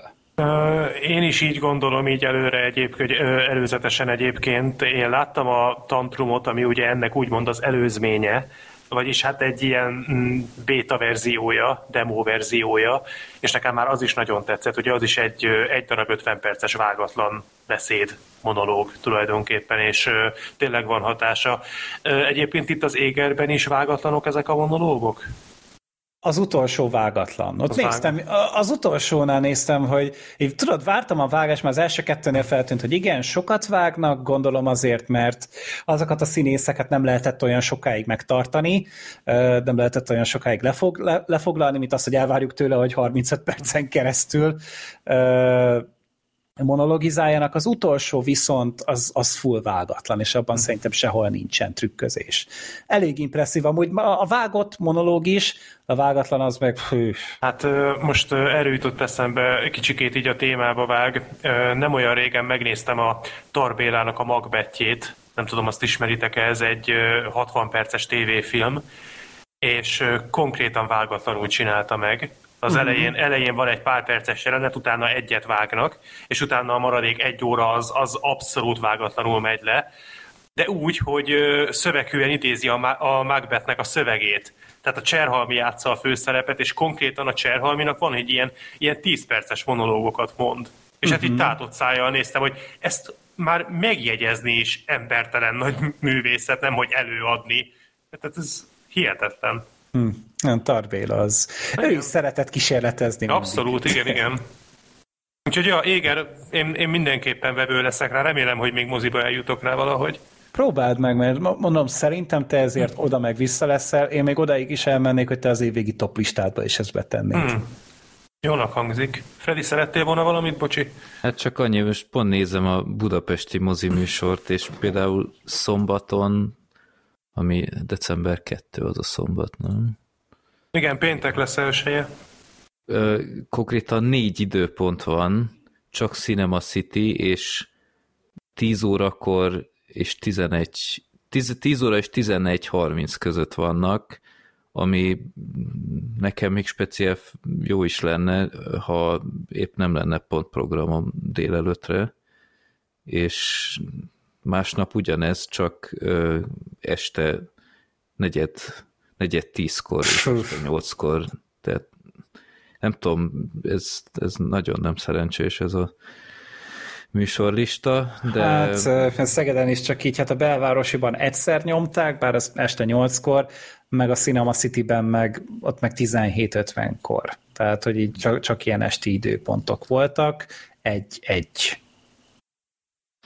Jó, hát Mindegy. De ez pont olyan film, ami majd HBO Max-re fölkerül biztos. Hát azt írta a Levente, hogy lesz majd más hely, ahol el lehet érni, azt még ugye nem, nem pontosította, hogy hol, de azt hiszem a Max-re került fel mind a kettő talán eddig, tehát lehet, hogy, hogy ez is oda fog menni. Minden esetre én, én, én bíztatok rá mindenkit, hogy, hogy kis ingyentség gyanánt érdemes rámenni, mert nem, nem az a, a saját fingját szagolgató művész szuc azért egyáltalán. Uh-huh. Jó. Akkor egy filmünk van mára még, ez pedig az Attila által beküldött, a népakaratába beküldött, és aztán a patra, nem, nem is a patronosok, az összes hallgató által megszavazott Dr. Moró szigete 1996-os. Igen. Igen. Igen, ez egy elég hírhet darab. Azt hiszem, hogy pont száz évvel a regény után, a Wells regény után jelent meg. Hát 19. századi annyit tudok, de hogy mikor írta a Wells, azt nem tudom pontosan. Uh-huh. De ugye a Wells írta a világok harcát is, hogyha jól emlékszem. Hát meg a láthatatlan embert, tehát ő egy eléggé nagy, nagy író volt és hát ebből már létezett egy másik film 1977-ből, de úgy gondolták, hogy akkor két évtizeddel később is újra nekiállnak, méghozzá egy elég színvonalasnak tűnő stábbal, és ezt, ezt én most láttam először, ti, már nem emlékszem, hogy ti láttátok már korábban. Én is most láttam először. Mi a, mi a Black Sheep-el szerintem 15 éve láttuk egyszer, és tudom, hogy nem tetszett már akkor se, ilyen nagyon-nagyon zavarba ejtő volt az egész. Uh-huh. De ez még abszolút a, a videózás előtt előtti idő, tehát még kanyarban nem volt, hogy majd valamikor rossz filmeket fogunk nézegetni hobbiból. De tudom, hogy már akkor is nagyon-nagyon-nagyon furcsa érzéseim voltak. Jó, um, igazából én a, a rendezői verziót néztem meg, azt tudom, hogy a Gergő is. Igen. Hogy ez mondjuk, ha minden igaz, csak egy pár perccel hosszabb, mint a, a régi, tehát itt ez inkább csak egy ilyen lehet, hogy marketingfogás annak nem jártam utána, hogy most konkrétan miben más. Meg, hogy melyik rendezőnek a változat. Igen, ez is egy, igen. Ez sem mindegy, igen. hogy ez most a Richard Stanley, vagy a John Frankenheimeré. igen, hogy a hivatalos, igen. vagy a szabotőr, az, nem, az azért nem mindegy. ja. Ó, hát, hát a, a története az igazából egy, egy sima kalandfilmnek hangzik, hogy van egy hajótörött, aki a, a David Thulis, Thewlis, hogy Thulis. mondani? Thulis, Thulis. Thulis. Ő, tehát hát szerintem legkésőbb a Harry Potter filmekből mindenki ismeri. Vagy a Wonder Woman-ből. Jó, csak te. Igen, hát abszolút De... ő az, az ugrik be rögtön. Azt sem tudom, kit játszott abban. Hát ő volt a rossz fiú. Ő volt a rossz fiú? Aha. Jó, hát így sem vagyok beljebb. Nem is emlékszem már rossz fiúra abból a filmből hogy van egy hajótörött, őt aztán ö, megmentik, úgymond, és ö, eljut egy, egy szigetre, úgymond csak ideiglenesen, hogy ö, tudjanak onnan rádiózni, és hogy elhozza őt valaki ö, Dr. Moró szigetére, aztán kiderül, hogy hát ha már egyszer oda került erre a szigetre, egy könnyen nem szabadul onnan, mert ennek a szigetnek, vagy ennek a kolóniának azért vannak rejtegetni valói, nevezetesen ez a Dr. Moró, akit a Marlon Brando alakít, ő egy ilyen genetikus orvos. Hát valami Nobel-díjas nagy szaktekintély a, tényleg így a biológia terén. Igen. Ja igen, tényleg a Nobel-díjat meg is lehetett ott tekinteni. Szóval ő mindenféle kísérletekkel próbál egy újfajta genetikai élőlényt létrehozni mindenféle kereszteződésekkel, nem kereszteződés, kereszte... Keresztezés. Keresztezés, ez az a szó, nem kereszteződés. Na, mondjuk idő kérdése az is lett volna. De, szóval a, a, a szigetnek van egy titka, amire aztán ez a hajó törött, hát lát is valamit, amit nem szabadott volna, és akkor ott kezdenek elfajulni a dolgok. Igazából szerintem el lehet mondani, Az hogy... elfajulás itt szó szerint mondható amúgy. Igen, tehát itt van egy, van egy szülési jelenet, ami hát elég disturbing volt, vagy zavarba És egy... egészen undorító. Hát így az volt Igen. az első dolog kb. amit találkoztál így a lényeknek a Igen. szemszögéből. Pont annyira Igen. undorító volt az egész, hogy így nem, nem feltétlenül akartam én azt ott akkor látni. Igen, az egy elég így semmiből jött. És ez hogy fért bele a korhatárba, azt nem tudom, mert ez egy PG-13 film amúgy. Uh-huh. Hát lehet, hogy itt az állati testek miatt, vagy én nem tudom, de, de tényleg az, ott az ember így, így tága nyitotta a szemét, hogy na ez most mi volt. Az mondjuk egy erős rész volt, az, az nekem tetszett, megadta így az alaphangulatot, hogy á, akkor ez egy ilyen fajta film lesz. Um, és igazából hát ezt látjuk, hogy ez a ez a főhősünk, ez hogyan próbál egyrészt szövetkezni ott a szigeten belül, felmérni, hogy mi a fene zajlik ott egyáltalán. Van egy, a Málon Brandónak van egy asszisztense, akit a hát elvileg a forgatás alatt kezelhetetlen Vol Kilmer alakít, ő volt a Montgomery, ő is hát nem teljesen olyan lojális, mint ahogy adja magát, ő is egy ilyen negatív karakterként lép fel, és hát ja, aztán, aztán egy ilyen egy ilyen lázadás is lesz aztán ott a, a lények között, úgyhogy itt történnek azért dolgok. Egy óra 40 perc volt a, a film, amit én néztem, és szerintem itt ti jóval szigorúbbak lesztek, mint én valószínűleg itt az előbeszélgetés során, én azt, én azt vártam, hogy azáltal, hogy ez a film ez ennyire hírhet, és azért lehetett tudni, hogy nem igazán volt zöggenőmentes a forgatás, hogy ez kihat majd a kész filmre is, majd biztos beszéltek majd, hogy még zajlottak konkrétan a forgatás során, de én azt kell mondjam, hogy ez nekem egy nagy meglepetés volt, hogy én személy szerint, hogy ha nem tudnám, hogy mik zajlottak ott, a film alapján én nem tudtam volna kikövetkeztetni.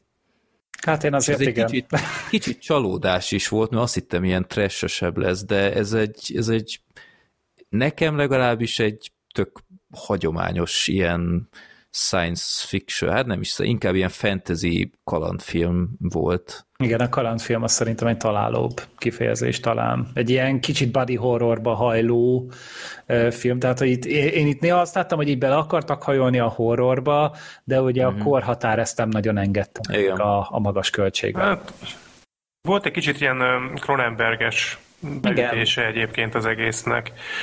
Um, igazából Érdekes élmény volt most újra megnézni, mert tényleg a filmtörténelem egyik leghírhettebb alkotása. Én igazából úgy tudnám egy mondatban összefoglalni, hogy ez egy nagyon jó film, ami valami pokolian szarul van elkészítve. De valami, valami rettenetesen rosszul van megrendezve és eljátszva és összerakva. Ez a film olyan alapvető hibák voltak benne, hogy, hogy én nem értek ezzel egyet sajnos, hogy nem látszik ez a kaotikusság, ami a forgatást uralta, mert a második felében a jelenetek többségének konkrétan nem volt értelme. De mikre gondolsz? Hát a Kilmerre például. Ő, ő ki volt ebbe a filmbe? Mi, mi volt az ő szerepe? Vele mi történt a film végén? Az miért történt? Azt, azt mi indokolta? Hát, hát ő az asszisztense volt, aki át akarta venni az egész projektet. De miért? Ezt, e, miért volt ez neki fontos? Vagy? Egyrészt, másrészt meg ez, ez nem indokolja azt, ami vele történik a végére konkrétan egy másik karaktert kezd el játszani. De ez csak egy a sok közül, nagyon sok példát tudnék még erre mondani. Hogy szerintem alapvetően már ott problémák voltak, hogy a, az első 20 perc az úgy az úgy nem mondom, hogy jó, mert például az elején az a mentőcsónakos rész, az, az nem is értettem, hogy ott mi a franc történik, de, de volt egy hangulata, volt egy kis misztikum az egészben, ahogy a Kilmer ott körbevezeti a főszereplőt a szigetem, bár mondjuk a csajnak a táncolását éppen mondjuk pont kihagyhatták volna, de... Jó volt ez? Mm, jó. A lány ügyes volt. Hát nem a tánccal volt ott gond, a jelenet volt nagyon fatökűen megcsinálva, de mindegy, nem ez volt a legnagyobb baj. Szóval utána ez úgy elkezd hangulatos lenni. De rögtön utána megtudjuk, hogy mi történik a szigeten. Rögtön utána kiderül. És utána tulajdonképpen a film az így egy helyben toporog. Hogy igazából már mindent elmondott erről a sztoriról fél óra után, amit nekünk tudnunk kellett volna, vagy amit nekünk meg kellett, hogy ismerjünk. És, Jó, de hát utána van a hiéna lázadás, meg ezek, tehát ezt nem, de az, ezt nem mondanám, hogy egy helyben toporog. De az a hiéna lázadás is, az is nem hiszem el, hogy ennek nem volt előzménye, az egyik percről a másikra történik meg. Hogy az egyik egyszer csak kitalálja, hogy. De az se volt, az se volt normálisan elmagyarázva, hogy a, a Morró egyáltalán mit akar ezzel. Mi, mi a célja ezzel? Mi, mi volt itt a, a víziója? Mert ezeket a lényeket is nem egységesen kezelte a film. Volt, amelyik vadállatként élt, volt, amelyik pedig uh, arisztokrataként ott vele, és nem, nem volt egy, egy egységes kohézió az egész mögött, de nem akarok csak én beszélni, úgyhogy Gergő, te is, te is mondd el a gondolataidat. Hát engem igazából azt cseszett fel, hogy ez a film nem tudta eldönteni, hogy miről szól. Tehát, hogy tudod, lennie kellett volna az egésznek egy üzenetének, mert hogy, hogy ugye a film, most ugye a film nagyon sok területen tud működni. Most ugye lehet az az egyszerű bazári hullámvasút, hogy látványos, izgalmas, mit tudom én, jók az akciók ilyenek. Ezennél a filmnél nem volt igaz elég. Annak ellenére, hogy Stan Winston volt amúgy a, a maszkos, azért a film nagyrészt elég szarul néz ki ezek az állatjelmezek szerintem eléggé, eléggé bénák. Aha, ja, szerintem úgy, az a szülős jelenet az erős volt, de a többi állat az, az szerintem nagyon-nagyon gagyi volt. Tehát ez hát a... figyelj, szerintem 96-hoz képest még a, én megkockáztatom, hogy még a CGI is szerintem korrekt volt. E- ezt, Tehát, ezt a részét én sem elkézném annyira. Nem volt kiemelkedő a maszk munka, de korrekt volt. Nem volt egy majmok bolygója. Hát nem volt én... egy Stan Winston, Stan Winston szint azért szerintem egyáltalán. Engem nem zavart a állatos maszk sem. Tehát nem... Egyedül a Brandonnak a sminkje volt ijesztő. Uh, nem, az alatta Brandó volt ijesztő. Szerintem. De hogy a legnagyobb baj az volt, hogy, hogy ez a film, szerencsétlen film nem tudta, hogy miről mesél, mert hogy, hogy, hogy most azt akarja elmondani nekünk, hogy az állatok jobbak az embereknél? Nem. Azt akarta elmondani, hogy az emberek jobbak az állatoknál? Nem. Hogy ki van közelebb Istenhez? Ez is amúgy egy tök érdekes dolog lett volna, hogy most az emberi értelem ö, jut közelebb Istenhez, vagy pedig az, ahogy a jó Isten megteremtett minket, esetleg az hoz minket közelebb. És hogy, hogy így a, a film az láthatóan ezekbe belekap, de semmi mellé nem teszi le a voksát, és igazából semminek az eset tanulmányát nem ismerjük meg. Tehát, hogy, hogy az állatok is így hol azt mondják, hogy emberek vagyunk, utána azt mondják, hogy állatok vagyunk. És hogy, hogy ez, ez így jelenetről jelenetre változik. És engem ez baszott fel igazán, hogy, hogyha, hogyha már egy ilyen pseudo-filozofálásba akarunk belemenni, mert láthatóan a filmnek ez volt a célja. Tehát ez nem egy horrorfilm akart lenni, belenyúlt a horrorba, de de az se akkor egy, egy társadalmi szatíra esetleg, az sem. Tehát, hogy, hogy esetleg a, a rétegek közötti feszültségről mesél, azt sem mondanám. Tehát, hogy ez a, ez a odarak magának száz széket, és utána leül a földre ez a nyomorult film. Engem ez húzott fel igazán. Meg az a, úgy, ahogy teljesen összefüggéstelenek a jelenetek, abszolút nincsen semmiféle következetesség. Például a Kilmernek a karakter, az tényleg eltűnik így a filmnek a közepén, aztán egy ponton előkerül egy, egy alaplappal a fején, Igen.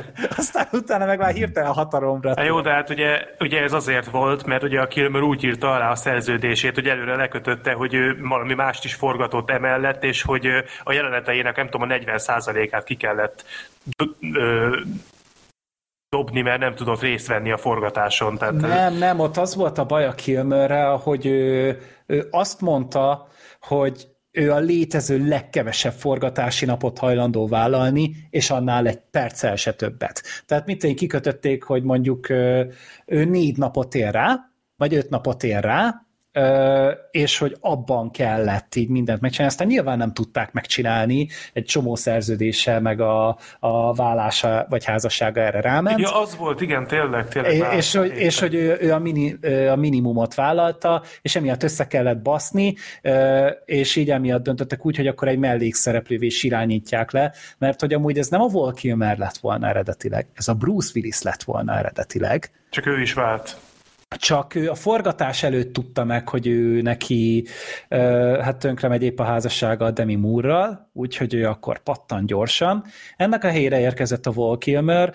A más, első vagy második forgatási napon a tévéből tudta meg, hogy a felesége bejelentette, hogy ő válni akar. Tehát, hogy nem is így személyesen, hanem hogy a tévében mondta ki a csaj, hogy válni akar, és akkor Kilmer mondta, hogy jó, akkor én is megyek haza ezt elintézni, és nem engedték el a producerek, tehát hogy a szerződése kötötte, hogy ő innen nem mehet el addig, úgyhogy a Kilmer ott maradt, és akkor tudod, vannak emberek, akik azt mondják, hogy jó, akkor ilyen szakmaiságból én ezt végigtolom, nem, a Val Kilmer elkezdte pokollá tenni mindenkinek az életét, abuzálta, amennyire csak tudta a stábtagok, stábtagokat a rendezővel folyamatosan veszekedett, késett a forgatásokról, nem volt hajlandó megtanulni a szerepét, akkor már a Marlon Brando sem volt a helyszínen, mert őnek is, hát a forgatásnak nagyon korai szakaszában de, ö, pattant ki, hogy a lánya meghalt, azt hiszem, hogy gyilkos lett, úgyhogy őt, őt elengedték amúgy a forgatásról,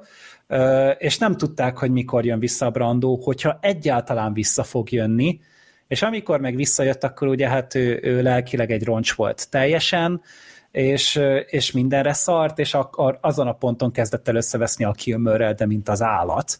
De olyan szinten elkezdték szabotálni a filmet, hogy konkrétan az egyik nem volt hajlandó a másik előtt kijönni a sminkes lakókocsiból.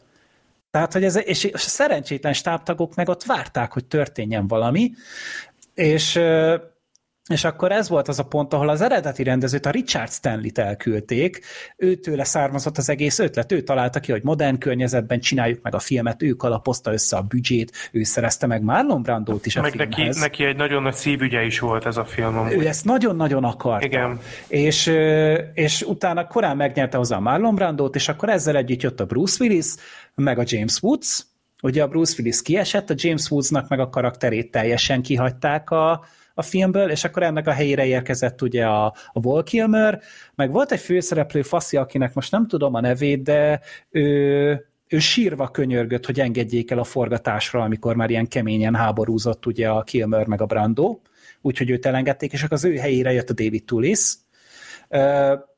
És a Richard stanley az eredeti rendezőt itt küldte el a stúdió, hogy, hogy hát nem tud ezt a filmet egybe tartani, hát folyamatosan problémák vannak, csúszik a forgatás, rengeteg pénzt meg ez az egész lelkileg, mindenki rottyon van, úgyhogy kirúgták a Richard Stanley-t is. A Richard Stanley idegösszeroppanást kapott, és tombolásba kezdett, el összetépett, tönkretett minden jegyzetet, amivel így a, ő a filmet fölvázolta, tudod, a storyboardokat, meg a stb. És ő, ő elhagyta a forgatást, elvonult a, az Ausztrál dzsungelbe, és ő ott így eltűnt, aztán egy nem sokkal később jelmezben visszaférközött a forgatásra, hogy kémkedjen a produkció után, és még a, a wrap partira is bejutott valahogy a záróbulira, hogy beolvasson a Wall Kilmernek, hogy a kurva anyját. Igen, és állítólag próbálta szabotálni a felvételeket, meg de az a durva, hogy ez a sztori, ezzel a szerencsétlen rendezővel, ez sokkal érdekesebb, mint a film tényleges története. Igen, Igen és, ez jogos. És a csávó ez, ez visszament, és ő ezt így letolta, ö, aztán utána a női főszereplő is le akart lépni a filmbe, tehát itt ott tartunk, hogy ez már a hatodik színész, Igen. aki megpróbálja hagyni. már senki nincs ott. De őt meg a, őt a reptérről fordították vissza, tehát ott is elkapták a stúdió emberek, és végül visszavezették, hogy nem nincs ilyen, hogy te innen meglépsz. Úgyhogy ez, ez komolyan mondom, egy hitelszerződésből amúgy könnyebb kijutni, mint ebből a filmből. És akkor, ja igen, hát ugye jött ugye az új rendező, a John Frankenheimer. John Frankenheimer totál leszarta ezt a filmet, ő viszont ki tudta azt csikarni, hogy koldátlan kreatív kontrollt kapjon, senki nem szólhat bele a munkájába, és egy három filmes szerződést is felajánlott neki a New Line. Tehát tulajdonképpen ő utána három filmet megcsinálhatott, azzal, hogy ő ezt a, ezt a shit show-t végigvezette, de ugye itt is ő folyamatosan veszekedett a Val Kilmerrel, főleg a Val Kilmerrel, és a, az utolsó forgatási napján a Kilmernek abban a pillanatban, hogy leállították a kamerok, kamerákat, hívta a biztonságiakat, és kivezettette a Igen, a forgatásról. tüntessétek el a szemem elől, vagy valami ilyesmit mondott. Készült doksi ennek azt a hisz, Hát a Wall Kilmer mesél erről sokat a doksiában elvileg. Csak, igen, csak úgy értem, Olyan hogy... Heart of Darkness-esen nincs, Aha. mint az apokalipszis. Á, pedig volna. ezt nagyon adnám. És tudjátok, ez az a pont, amikor, amikor az utolsó forgatási napja lemegy a színésznek, ilyenkor szoktak a rendezővel így összeölelkezni, hogy de jól csinál, csináltuk, ez az, de szuper vagy, köszönöm a lehetőséget, nagyszerű volt, ez meg küldessétek el ezt a seggfejet innen. Kivakt, kivágták, mint macskát szarni. Kb, igen. És hát nyilván a Brandóval is ugye volt probléma, ugye tényleg ő, ő lelkileg egy rettenes, rettenesen, rettenetesen rossz paszban volt, a karrierje sem úgy állt már, viszont ő neki úgy szólt a szerződése, hogy ő bármit csinál ebben a filmben, bármennyi munkát tesz hozzá, őt ugyanúgy ki fogják fizetni, Végül is ugye visszajött a, a haláleset után, de hát megint csak ugye el volt hízva, mint az állat, nem nagyon tanulta meg a szövegét sem, úgyhogy itt egy fülmonitor volt rajta, néha látszik is amúgy a filmben, mindig ugye a, a bal fülében volt, és volt olyan, hogy egy rendőrségi rádiónak a frekvenciáját is elkapta, és a, Brando annyira leszart, hogy ő be, visszamondta azt, amit a rendőrségi CB rádióból hallott. Meg és a... ez föl van véve. Meg... Van az a jelenet, amikor ott ül a jacuzziban, és egy, egy hatalmas vödör van a fején. Egy és a, a, brand, a Brandó az, az a jelenet felvétele előtt egyszerűen csak meg unatkozott, fogta azt a vödört, meg melege, volt. meg melege volt, fogta azt a vödört, és föltette a fejére. És mindenki tudta, hogy ez hülyén néz ki, mindenki tudta, hogy ez így nem lesz jó, de senki nem mert ugye szólni a Marlon Brandónak, hogy figyelj, ember, vedd már le azt a vödröt a fejedről, és ezért van úgy fölvéve a jelenet. Egy igen, igen, és, és várjál, volt, volt még valami sztoria, Marlon Brandóval, de... Nem a, nem a kisnövésű... Ja, igen. A, ja, igen, hogy azt is ő erőltette. Hogy a az világ a kicsi... legkisebb emberét ott bekasztingolták, és hogy ő neki valamiért nagyon tetszett ez a, ez a, ez a, ez a fickó, és hogy ő erőltette, hogy akkor legyen minél több szerepe neki, és ez a dupla zongorás, amit ugye utána az Austin Powers-ben viszont láttunk. Igen. Ez nem tudom, feltűnte. Igen, igen. hogy, hogy ezt parodizálta ki ugye a kicsénnel a, a doktor Genya, és hogy, és hogy elvileg ez a, ennek a fickónak, és hát kicsit fejébe szálltott a dicsőség, és ő pedig a tolmácsán keresztül zaklatta ott a női stábtagokat különböző szexuális ajánlatokkal, és az a tolmács amúgy történetesen a testvére volt. és hogy így, és képzeljétek el ezt a filmet, szegény David Touris a mai napig nem látta a filmet, ő annyira gyűlölte ezt az élményt. Hát volt egy, fél éven keresztül szívtak ezzel az egésszel, mire ez elkészült. Volt egy ilyen sztori is, hogy a Julis megérkezett, és ö, ott valamit meg akart beszélni a Brandóval, valamit a szereppel kapcsolatosan kérdezett, vagy nem tudom, és a Brandó az annyit válaszolt neki, hogy David, figyelj, hagyd a picsába, ez egy szar lesz. Nem, ne, ne hagyjad, e, engedd el. Tehát, hogy a, és a Brandón is látszik, nyilvánvalóan ez nagyon-nagyon szomorú, ami, történt ugye vele, és ebből a szempontból egyébként érthető, hogy, hogy nagyon hidegen hagyta tulajdonképpen, hogy ő itt hogy alakít, és, és hogy mit rak össze ebből a szerepből, de, de ugyanakkor az is látszik rajta, hogy nem is az, hogy gyűlöli az egészet, hanem hogy baromira nem érdekli. Hát csalódott is benne, mert hogy ő volt ugye az első, akit megszereztek a filmhez, és hogy a, a forgatókönyvnek az a vázlata még egészen másik ért ebben a filmben, sokkal mélyebb karaktert ígért neki, és ez nagyon-nagyon tetszett a Brandónak, ő ezért vállalta el ezt az egészet, és hogy mire ő visszatért, ugye, a az eltávja után masszívan átírták a forgatókönyvet, szinte napi szinten változtattak rajta, úgyhogy, úgyhogy ez már abszolút nem az a film volt, amire ő rá, aláírt, és emiatt is kezdte el ilyen kemény szinten szabotálni a filmet, és hát tényleg ugye ez jön ki akkor, hogyha egy, egy gyengekező kezdő rendező, mint ugye a Richard Stanley volt, kezébe kapja a Hollywood két legnagyobb faszkalapját, mert ugye azért a Wall Kilmer meg a Marlon Brando is akkor már hírhet volt arra, hogy milyen rohadtul nehezen kezelhetők, és akkor ráadásul még nekik ugye itt volt ez a, ez a rettenetesen nehéz élethelyzet, ami hát a, a faszkalapságot is azért még följebb tudja csavarni egy-egy emberben. És, és ott van ez a rengeteg ember, ez a rengeteg pénzzel amúgy rettenetesen szar körülmények között, mert az Ausztrál dzsungelben forgattak, ahol még amúgy talán valami fasz a monszum is elkapta őket, és tönkretette a díszleteknek a nagy részét.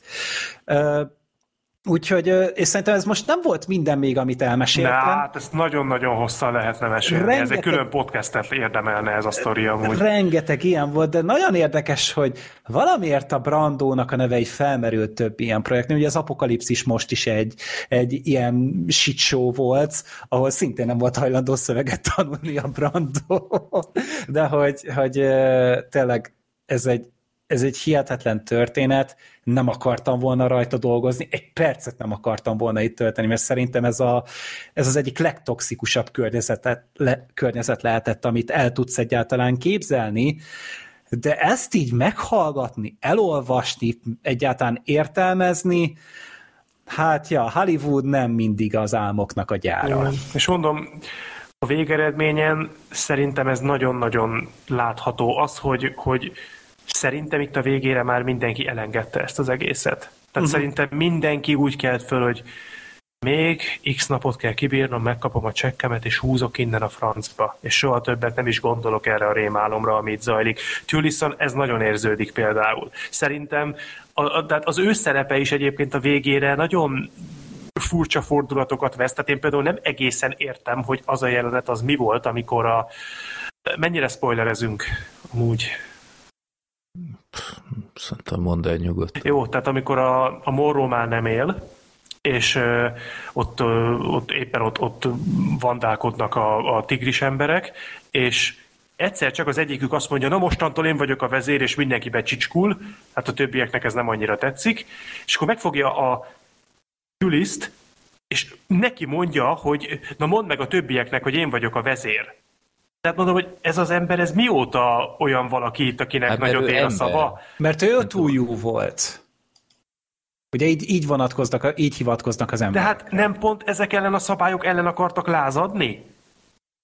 Hmm. Hogy nem kellenek az ötójúaknak a int, ö, Hát csak a többi, a többi, akiket meg akartak szerezni, ők a, az emberekre hallgattak. Tehát ugye volt az a szakállas lény, vagy... A hén a disznó. Törvénymondó, vagy mi volt a neve? Igen, ja, Sayer of the Law, Ron Perlman. Az a Ron Perlman volt. Az a Ron Perlman volt, igen. Ne szívas. De az, igen. Elképesztő. A Mark Dacascos is amúgy itt volt. Tényleg benne van a Mark Dacascos? Igen, nézd meg IMDb-n a, a stábot. Amúgy így voltak a maszk alatt, meg a smink alatt amúgy ismerős arcok. A többek között a volt rendező is ott volt, ugye, mint megtudtuk. Igen. Ja, szóval, szóval mondom, le, lehet, hogy akkor ez az egy mondjuk pont magyarázva volt, nem tudom, mert addigra már, nekem erről amúgy van egy sztorim, hogy ugye említettem, hogy beteg voltam a múlt héten, és gondoltam, hogy na, ha már így alakult, hogy, hogy akkor itthon fekszek, na akkor, akkor nézzük meg a Dr. Moró szigetét. Készüljünk az adásra. És ment fel a lázat. De én nem viccelek, én úgy belázasodtam a film végére, hogy gyakorlatilag fölkelni nem bírtam, és nyilván nem a film miatt volt, de olyan jó érzés erre fogni. Hogy... Hát figyelj, tehát hogy az Ausztrál dzsungel azért sok mindent ki tud hozni az emberekből, úgyhogy én amúgy én azért nem zárnám ki teljesen. Hát figyelj, én a képernyőn keresztül maláriás lettem szerintem. és, és tényleg az van ezzel a filmmel, hogy, hogy nincs, nincs eleje, nincs közepe, nincs vége, egy elképesztő, szürreális káosz az egész, és egyértelműen tetten érhető az, hogy, hogy amit már el is mondtunk, hogy itt, itt halvány segéd fingja nem volt senkinek, hogy ebből egyáltalán, egyáltalán milyen műfajú filmet akarnak csinálni. Egy, egy hatalmas kudarc minden szempontból. Én, én nem vagyok ilyen szigorú amúgy, tehát én még azt is, én, én még a Brandó játékán sem gondoltam, hogy, hogy ez, ez most kirívó, kirívóan rossz. Tehát annyira egy túltolt karaktert alakított, hogy ez a fajta játék, ez még illett is, tehát az, az a hűtő jeges kalap, vagy mi a tökön volt az, az, az is így illette ez a fazóhoz. Tehát utólag teljesen más értelmet nyert. Hát, hogyha ismered persze. a sztorit, akkor felröhögsz, hogy na itt jön az Igen, a... De, de amúgy meg de... az extravagáns megjelenéshez, már ahogy ez, ez a hófehérre mázolt, hát ilyen allergiája volt. Igen, de, de például ott is a lányával az, az a történet szám mi volt, hogy most a lánya az, az átalakult tigris emberré? Igen. De, de akkor az a, a lánya? Hát ő nem szerintem egy kísérleti alap? Hát szerintem annyira a gyereke, mint mindenki más. Ja, Ott én is mindenkit a gyerekének hívott, de hogy, de hogy akkor a többi ö, tigris ember állat, azokat is így műtette át? Vagy... Hát én, én abból indulok ki, hogy, hogy aki közel, hát akit a családjának nevezett, én úgy feltételezem, hogy azok emberek voltak csak idővel így alakultak át, és ez a nő is úgy alakult volna. Nem, amúgy fordítva hát... van, állatokból lett az összes, tehát hogy itt embereket nem nagyon használtak amúgy. Igen, hát ez... Emberi géneket adtak be állatoknak.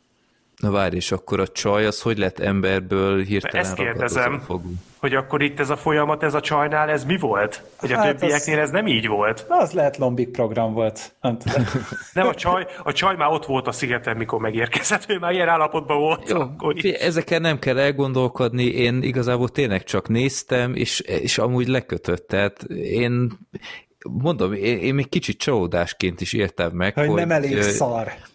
Igen, hogy nem elég, nem elég, nem elég extravagánsan, kirívóan fura filmélmény, hanem egy, egy teljesen korrekt ilyen, ilyen kaland, fantasy film, és ilyesmit láttam már többször, hasonlót. Én én úgy megnéztem, én egyáltalán nem. Hogyha nem lenne ez az egész sztoria a forgatással, az égvilágon senki nem beszélne erről a filmről már, és valóban vannak hibái, tehát ami a Vo Kilman, Kilman, Kilmer karakterével volt, hogy, hogy valóban éreztem, hogy vele nem tudtak mit kezdeni, hát akkor most már tudom miért, meg ez a, a szerelmi szála a lány meg a, a főszereplők között az sem igazán volt túl működőképes, bár annak a vége az szerintem egy kellemes meglepetés volt, ott húztak egy váratlant ö, a, a csajjal. Ö, nem tudom, tényleg szerintem a maszkmunka is okés volt, az, az a az a kisember, amilyen latex ruhát kapott, azt, se, azt nem értettem, hogy, hogy mi az Isten volt az? Hogy ő, hogy ő most amúgy így beteg, vagy, vagy ez valami állatra nem akar tudom. hasonlítani? Mert, mert a korábbi jeleneteiben nem tűnt fel, hogy ennyire deformált lenne, tehát csak úgy tűnt, hogy nagyon kicsi, de aztán meg nem tudom, ilyen el ilyen farka volt, meg én nem tudom, ilyen nagyon bizarr volt az egész, uh-huh. meg jó. Tehát tele van a film ilyennel, én, én megnéztem, nem, nem szenvedtem különösebben alatta. Egy, egy, egy érdekes élmény volt, főleg, hogy akkor most már végre én is láttam ezt a hírhet darabot, de ennyi. Tehát nem hiszem, hogy két hét múlva ugyanezt így még el, fog, el tudnám mondani így emlékezetből. Hát minden esetre egy dokumentumfilm nagyon kéne erről. Hát, vagy, vagy egy, tudod, egy, egy sorozatot készíteni arról, hogy hogy, hogy egy, egy, egy, egy, já, egy skriptelt sorozatot készíteni arra, hogy hogyan készült ez az egész, mint amit ugye most kapott a keresztapa a The Offer címmel, az mm. egy mhm. nagyon jó sorozat, amúgy azt ajánlom mindenkinek. Van egy ilyen sorozat? Aha, ja, egy ilyen nyolc epizódban mesélik el a keresztapának. Annak is elég zűrös volt a készülte. Marlon Brando szintén. Igen. És, és nagyon jó az a sorozat, nagyon érdekes. Na, erre majd ránézek. A Sky Showtime-on. Az ott van, én ott néztem, csak ne magyar felirattal néz, mert az valami elbaszottul szar. Tehát, hogy felfoghatatlanul igénytelen is munkát Hát akkor majd angolul. Ja, sokkal jobban jártok, de azt, azt jó szível ajánlom, és ebből egy, tényleg egy ilyen, egy ilyen brandó antológiát lehetne csinálni. Egy egyet az apokalipszis mostról, mert az is hihetetlen, arról is így elég sok mindent összeszedtem, amikor a VLF-ben beszéltünk a, az apokalipszis mostról, az, az, az, amikor igazi hullákat tettek ki a, a díszletbe, meg ilyenek, tehát az, az is egy nagyon kemény történet, és ez lehetne így a harmadik évad a Dr. Morrow szigete. Hmm. Hát um, Nem tudom, valakibe maradt még gondolat? Hát csak annyi, hogy, hogy azok, akik megnézték ezt a filmet így velünk együtt, ők, is, ők amúgy meséljenek, hogy, hogy ők esetleg olyan megengedőbbek voltak, mint a Freddy, vagy ők is egy ilyen uh, audiovizuális fertőzésnek élték meg, mint mondjuk én meg a, a Sorter, uh, meg így ilyen side note-nak így elmondom, hogy én amúgy legtöbb információt azt egy YouTube videóban szereztem, az a Critical Drinker-nek a Dr. Moro videója. Ja, ezt elkezdtem, de nem bírtam ezt a... A stílusát? Úristen. Na, szerintem olyan szépen beszél. Ez rosszabb volt, mint a maga a forgatás valószínűleg. Ne, szerintem arra szórakoztató, mert nagyon ízesen fogalmaz. Tehát, hogy nagyon, nagyon szépen használja a szavakat. Hát én, én jobban imitáltam a részegséget a Mortír videómban. De hát ahhoz meg senki nem fogható, Freddy. Tehát azért ez egy külön szint. Hát jó, az alap. Nekem, nekem ez csalódás, hogy megtudtam, hogy csak i, hogy imitálva volt. Én azt hittem, hogy az valódi. Hát igen, hát ez, ez be, belegondolsz, nincs is jobb, mint részegen videót vágni és szerkeszteni, ez teljesen egy, ezt te, ezt te is tudod. Jaj, de hát az, az, az utána van, csak felvenni a dolgokat, utána már össze lehet azt józanul is vágni. A videós részeknél valódi tequila volt, ennyit elárulhat a kulisszatitok. Úristen, szegény Freddy, azóta nem iszik. De igen, videó, videót szerkeszteni részegen annyira nem szerencsés, mert utána megcsináltad újra másnap. Kivéve, hogyha megcsináltad, és azzal a lendülettel föl is töltöd, hogy hát ez most aztán úgy, úgy sikerült, hogy nagyon... Nem mintha lennének egyébként tapasztalataim ezen a téren, nekem csak úgy mesélték. Jó. Na, úgyhogy tényleg, aki megnézte, esetleg egy jó apropó volt, hogy megnézze ezt a hírhet filmet, az, az is nyugodtan jelezzen vissza, hogy ti hogy éltétek át, mert mert ezek szerint többféleképp lehet értelmezni a látottakat. De akkor kifogytunk már a filmekből, legalábbis a kibeszélt filmekből, viszont még nincs vége az adásnak, kezdődik akkor a karácsonyi filmosztásunk. Igen, színes filmválaszték lesz itt is, egészen régi darabokkal helyenként. Úgyhogy itt már akkor hallhatjátok a Black Sheep-et is, és igazából utána már vége is az adásnak. Most mit megnézem, hogy hány, hány perces vagy hány perces a végeredmény, mert annyit elárultunk, hogy nem, nem egy hete vettük fel, úgyhogy ez meg kicsit arrébb van.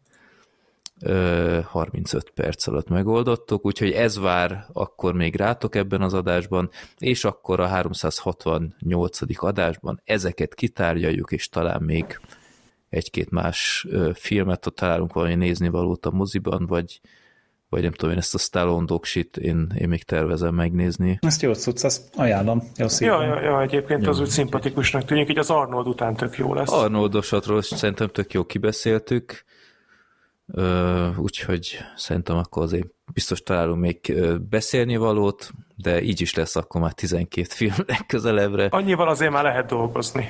Igen, igen. Hát maximum kaptak megint egy 6 és fél órás adást. Na és akkor mi van? Hát, ja, ja. hát nem, ilyenkor azért ezt a 10 perces szabályt azért nagyjából sikerül betartani. Az, az igen, az utóbbi, hogy...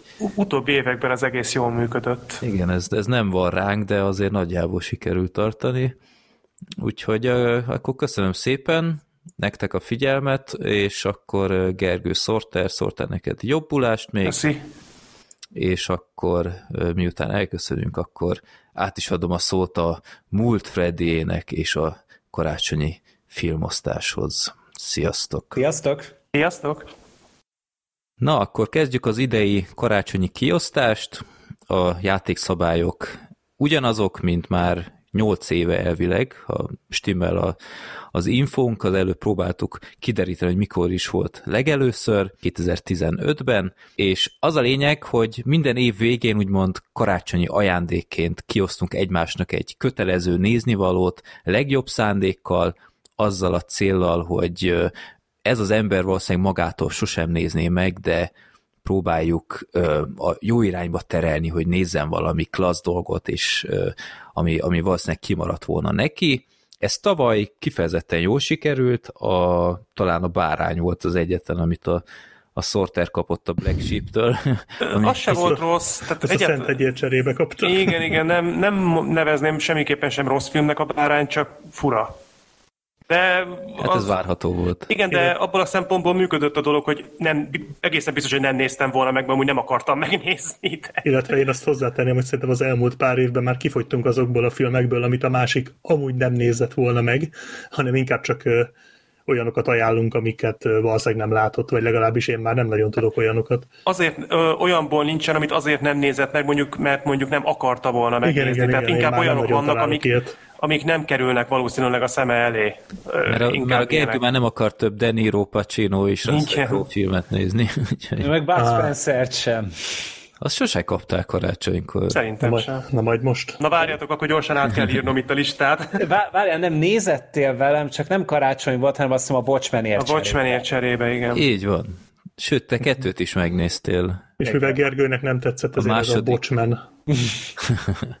a második volt a és megint übe jövünk. Meg a Nincs kettő négy nélkül volt még. Az volt? Igen, a Nincs kettő négy nélkül volt, meg az...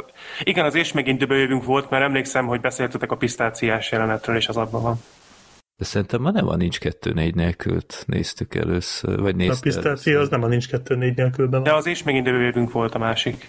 Biztos? Ja. Igen. Szóval én úgy emlékszem, hogy Nincs kettő négy nélkül, és, és megint jövünk ez a kettő volt. Illetve ugye volt az adásban a különben jövünk is ugye a remake Igen, kapcsán. hát ott, ott nem vett részt.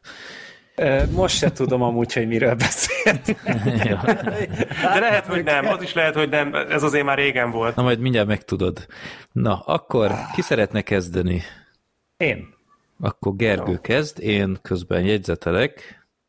Jó. Ö, akkor én szerintem úgy fogok haladni, ahogy most itt a TeamSpeak-en jelen vagyunk, és a legfelő, legfelső az a, az a Black Sheep. Ö, te Black Sheep neked, hát egy szerintem karakterbe illő filmet fogok adni, egy távol-keleti alkotást. Hmm. Versus 2. Idén láttam, ez egy dél-koreai film, és é, hát ide be fogom küldeni az IMDb linket a TeamSpeak chatbe. című. Ez a The Chaser című film, magyarul az üldöző. Hmm. Ismerős, Hú, nem ismerős. Nem, nem ismerős, de nagyon fura posztere van. Nagyon-nagyon-nagyon jó ennek a filmnek a sztoria, és pont attól olyan azért szerettem annyira, mert olyan tipikus koreai, hogy nem igazán vannak határvonalak a karakterek között, és egy nagyon, nagyon kis hatásos történet, uh-huh. és feszült történet. A koreai filmeket szeretem, úgyhogy jöhet. Jó, kösz, megnézzük igen, igyekeztem így a, a kedvedben járni. Ah. 7,8 IMDb. Igen. igen. Igen, ez hát, te, még metaszkória is van, ami mondjuk koreai filmnél ritka. Ez, igen, ez a film létezik, képzeld el. Kemény. Úgyhogy szerintem ez neked nagyon tetszeni fog, én is csak véletlen találtam rá valamilyen koreai filmes listán, úgyhogy... 2008-as uh-huh. Mhm. ráadásul. Jó. Hát ez már így a fénykora volt, ez uh-huh, már igen, az igen. időszak volt, a post-old boy uh-huh. periódus, ja, ja. már közemberek elkezdték komolyan venni a ezt a régiót. A következő az, az a drága jó Freddy lesz. Hú, ez nem tetszik nekem. Igen, ez határozottan nyugtalanító, ez a jelző. Uh, igen, hát itt nagy gondban voltam. Neked van amúgy a legtöbb film összeírva, mert így tényleg óriási nagy dilemában voltam, hogy, hogy mi legyen, hogy legyen, hogy valami, valami klasszikust adjak, amit már régóta tologasz, de még nem néztél meg, vagy pedig, vagy pedig arra a kis, kis ördökre hagyatkozzak, aki így, így, így duruzsol a fülembe, hogy nem fogja Freddy megúszni ezzel a szánalmas tíz éves embargójával a szuperhős Jaj, ne, ne. Tehát, hogy ezt én így, én, én, én ezt nem bírom el egyszerűen ezt a gondolatot, és muszáj vagyok ezen valamilyen szinten segíteni. De akkor már nyilván a jó indulat fog belőlem szólni. Nem... Úgyhogy Morbius. hát, Kék magár. Tehát ezért ilyen, ilyen szörnyűséges gané dolgot nem csinálnék, akkor már próbálnék egy olyat keresni, ami esetleg tetszeni, nem akarom, hogy a falra hányját tőle. Tehát, hogy emiatt így kihúztam a, a, az Aquament például, hogy akkor az ne legyen. Úgyhogy végül is azt a filmet választottam, ami kritikailag talán az egyik legnagyobb siker volt az utóbbi években, és anyagilag pedig az egyik legnagyobb bukás. Erről beszélgettünk itt a podcastben is két éve, ez a The Suicide Squad című film lesz, ez a James Gunn-nak Ja, a... ez a második. Igen, ez a második, ez a jó. De azt nem fogja, vagy nem akarta Freddy amúgy is megnézni a Nem. Bumerán kapitány miatt? Az az elsőt akarta meg. Hát de abban is benne van Bumerán kapitány a másodikba. Hát nyilván így majd kap egy kicsi biztatást, az elsőt is nézze meg, amúgy nem muszáj, tehát ez amúgy tökre érthető magában, nem igényel semmiféle előtudást egyáltalán a dolog. Itt is megvan amúgy az esély rá, hogy sikítva fogsz a működő láncfűrészbe belerohanni, de én úgy gondolom, hogy nagyobb az eshetősége vagy valószínűsége annak, hogy te ezen amúgy jól fogsz szórakozni. Azt hittem, ezt a, azt hittem, ezt a térkatonáját adod nekem. Nem, Én is nem, arra tippeltem volna. Nem, MCU filmet nem adnék neked, mert hogy egyszerűen azok tényleg annyira építenek egymásra, ö, annyi esemény van, amihez így nem árt tudni az előzményeket, hogy ö, De végtelen karácsony áll rendelkezésünkre. hát én csak egy 30 karácsonyra így betáblázom a teljes MCU-t, hogy szeg- szegény Freddy az idő előtt meghalljon biztosan nagy vérzésben. A, a izé, Captain Marvel-t kihagyhatja. Igen, tehát hogy, hogy tényleg gondolkodtam, de az, de hogy az MCU-t azt én azzal nem fogom a Fredit meg, megbüntetni, mert szerintem az tényleg nem az ő műfaja, meg tényleg a történetnek is nehéz felvenni a, a ritmusát, úgyhogy, úgyhogy jó lesz ez a The Suicide Squad, ami tényleg egy kis ö, önálló történet, meg tényleg szerintem marha szórakoztató. Jó. Pokverzumot kaptam volna, azt már elárultad itt hónapokkal ezelőtt. Az lett volna az eredeti igen, és utána azt kellett átírnom valami másra. Ö, Még most is azt mondom, hogy a Pókverzum amúgy összességében szerintem jobban lehet talán a te udvarodon, de ez is talán még bejöhet. Úgyhogy én Ja.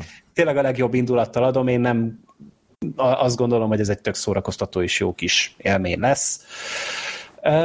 És akkor Sorter, hát Sorternél ö, nagyon gondolkodtam, hogy már két éve kb. ki van neki nézve egy film, ami egy nagyon-nagyon-nagyon jó film, és szerintem neki nagyon-nagyon nagy hatást tenne így a mindennapjaira, de hogy talán az egyik legfelkavaróbb és legdepressziósabb film, amit valaha láttam. És végül is úgy döntöttem, hogy én azt elengedem, Ez és, is a Morbius volt, igaz? és nem. Elárulod, mi volt az? A Mass című film.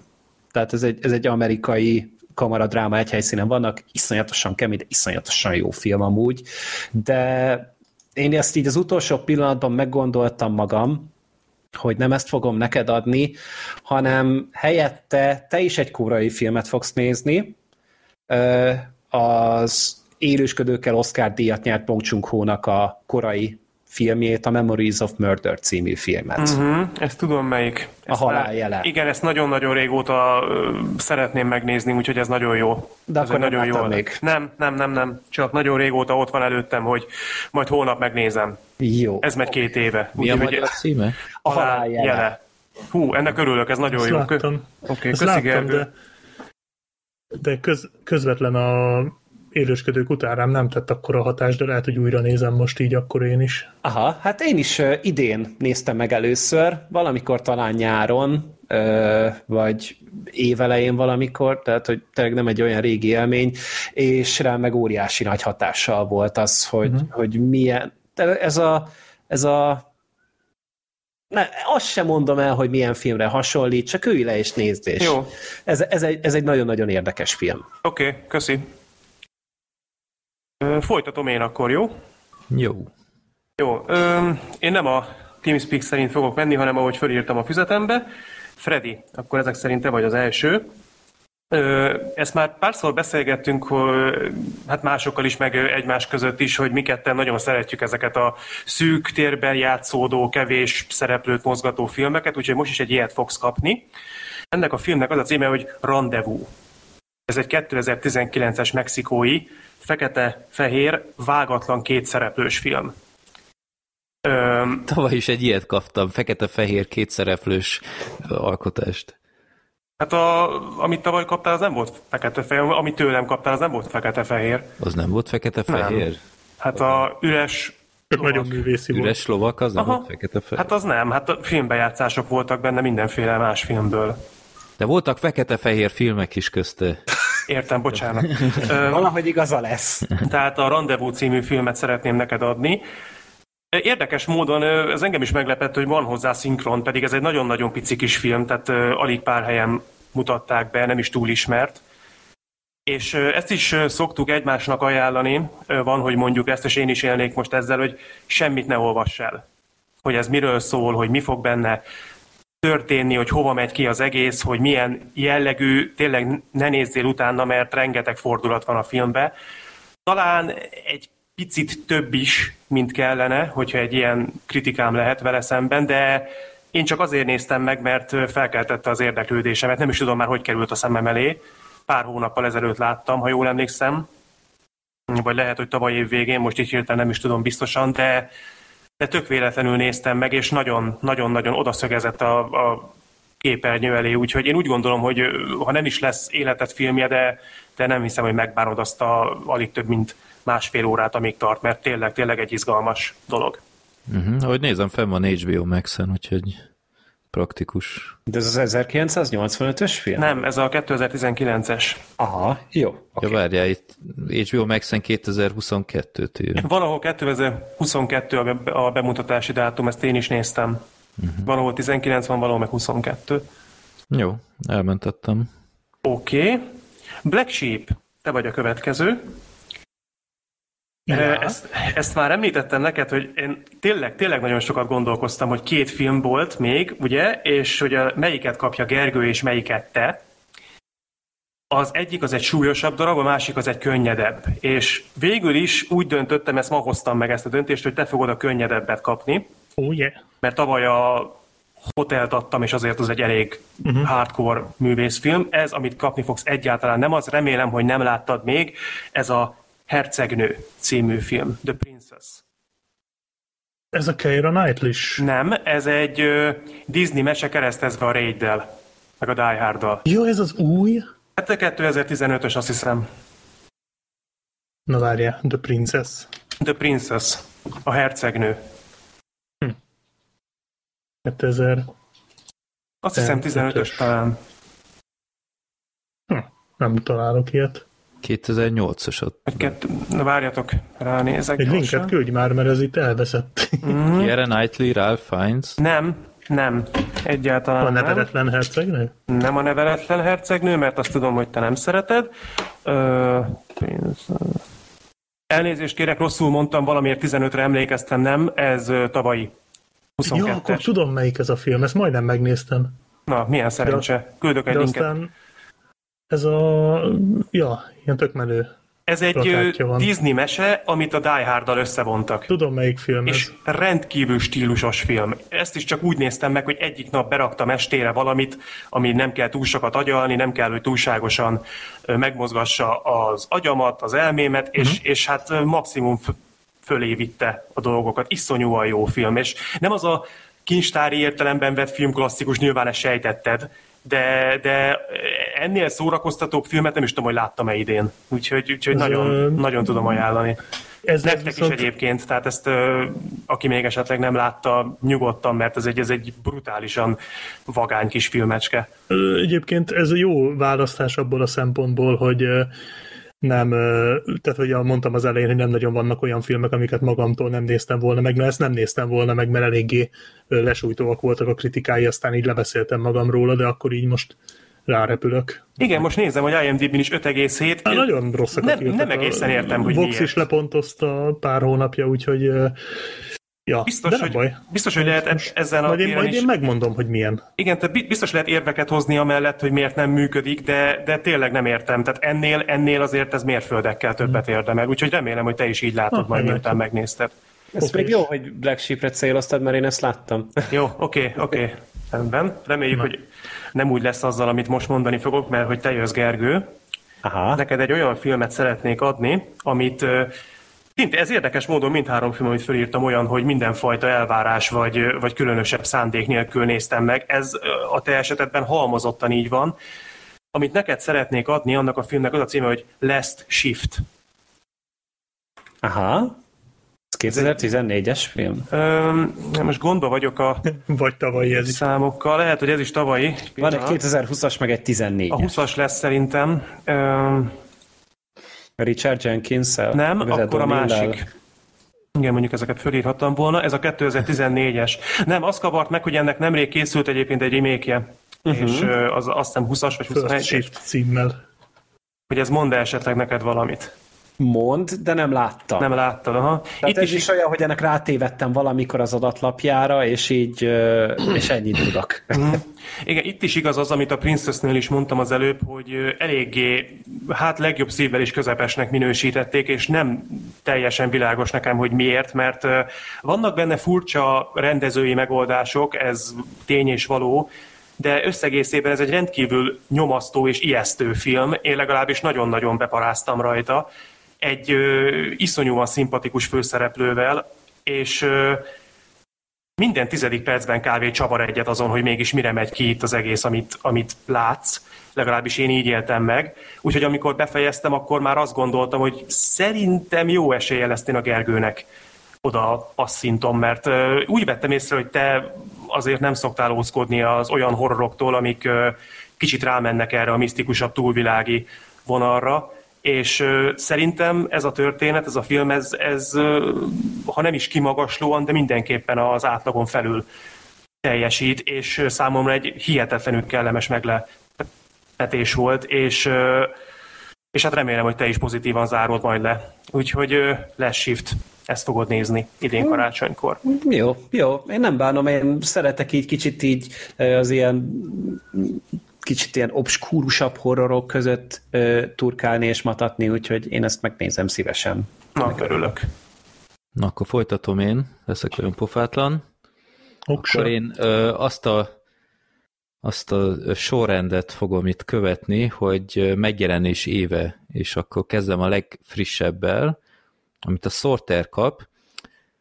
Sorter, tudod mi, közöttünk régen volt egy ilyen, hogy egymásnak ajángattunk ilyen kétszereplős Nem, én soha nem hallottam erről. Szerintem soha nem beszéltünk high ilyenről. concept filmekről, ez nem tudom, esetleg újdonság lehet a hallgatóknak, és akkor most én is megint adnék neked egy ilyet, méghozzá a 2020-as Breaking Surface című film. Mhm.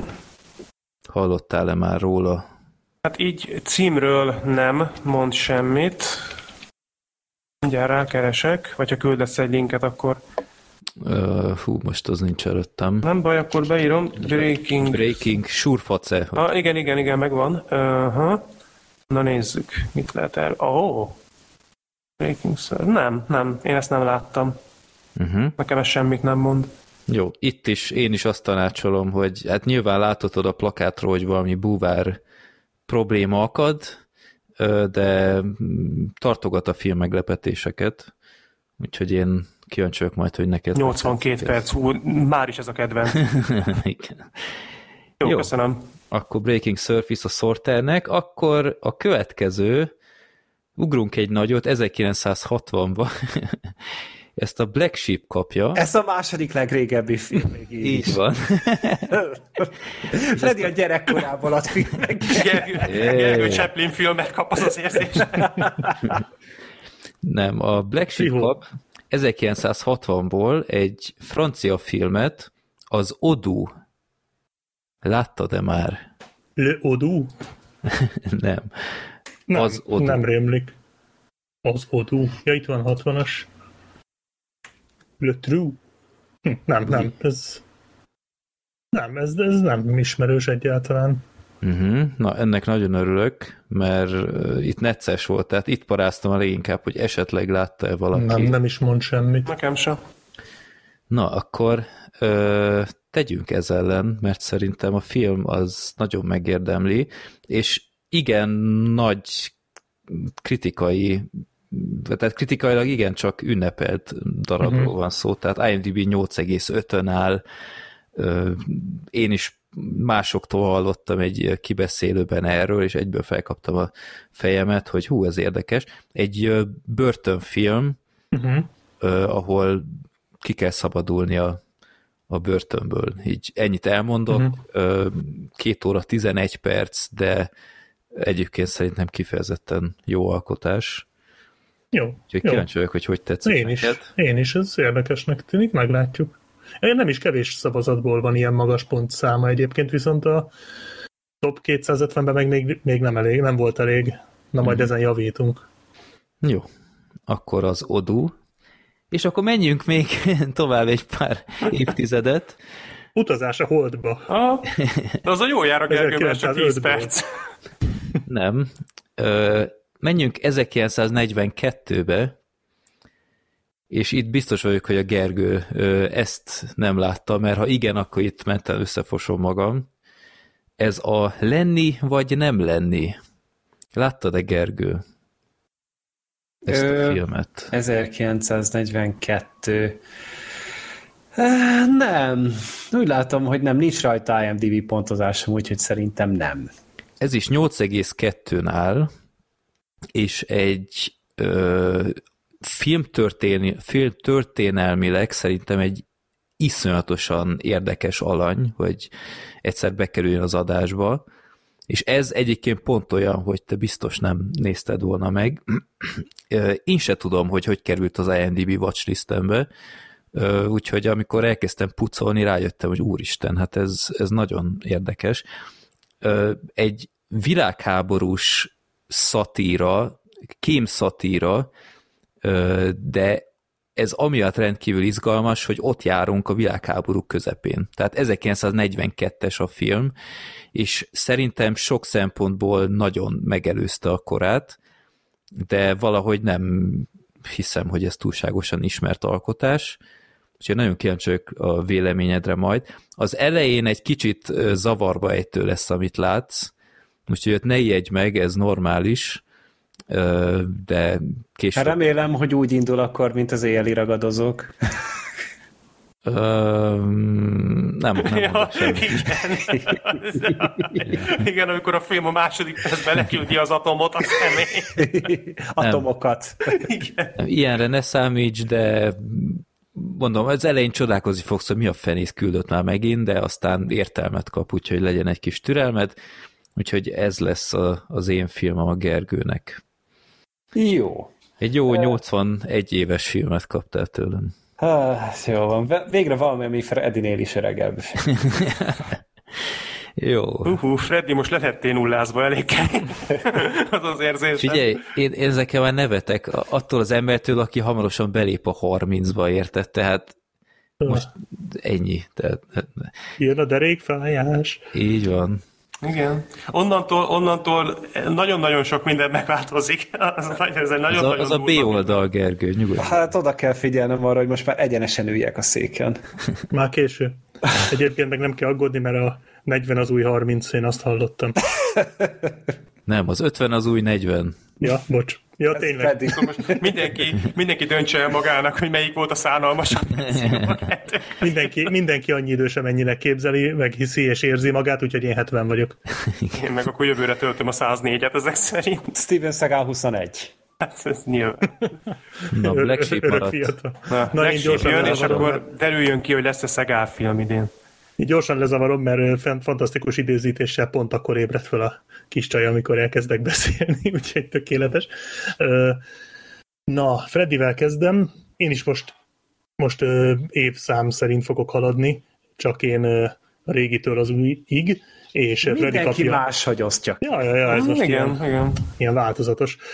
Freddy kapja a, a legrégebbi filmet, ami konkrétan 1944-es, és te viszont most, vagy tőlem viszont Gergővel ellentétben olyan filmet fogsz kapni, ami egy igazi klasszikus, és azért kapod, hogy bepótold.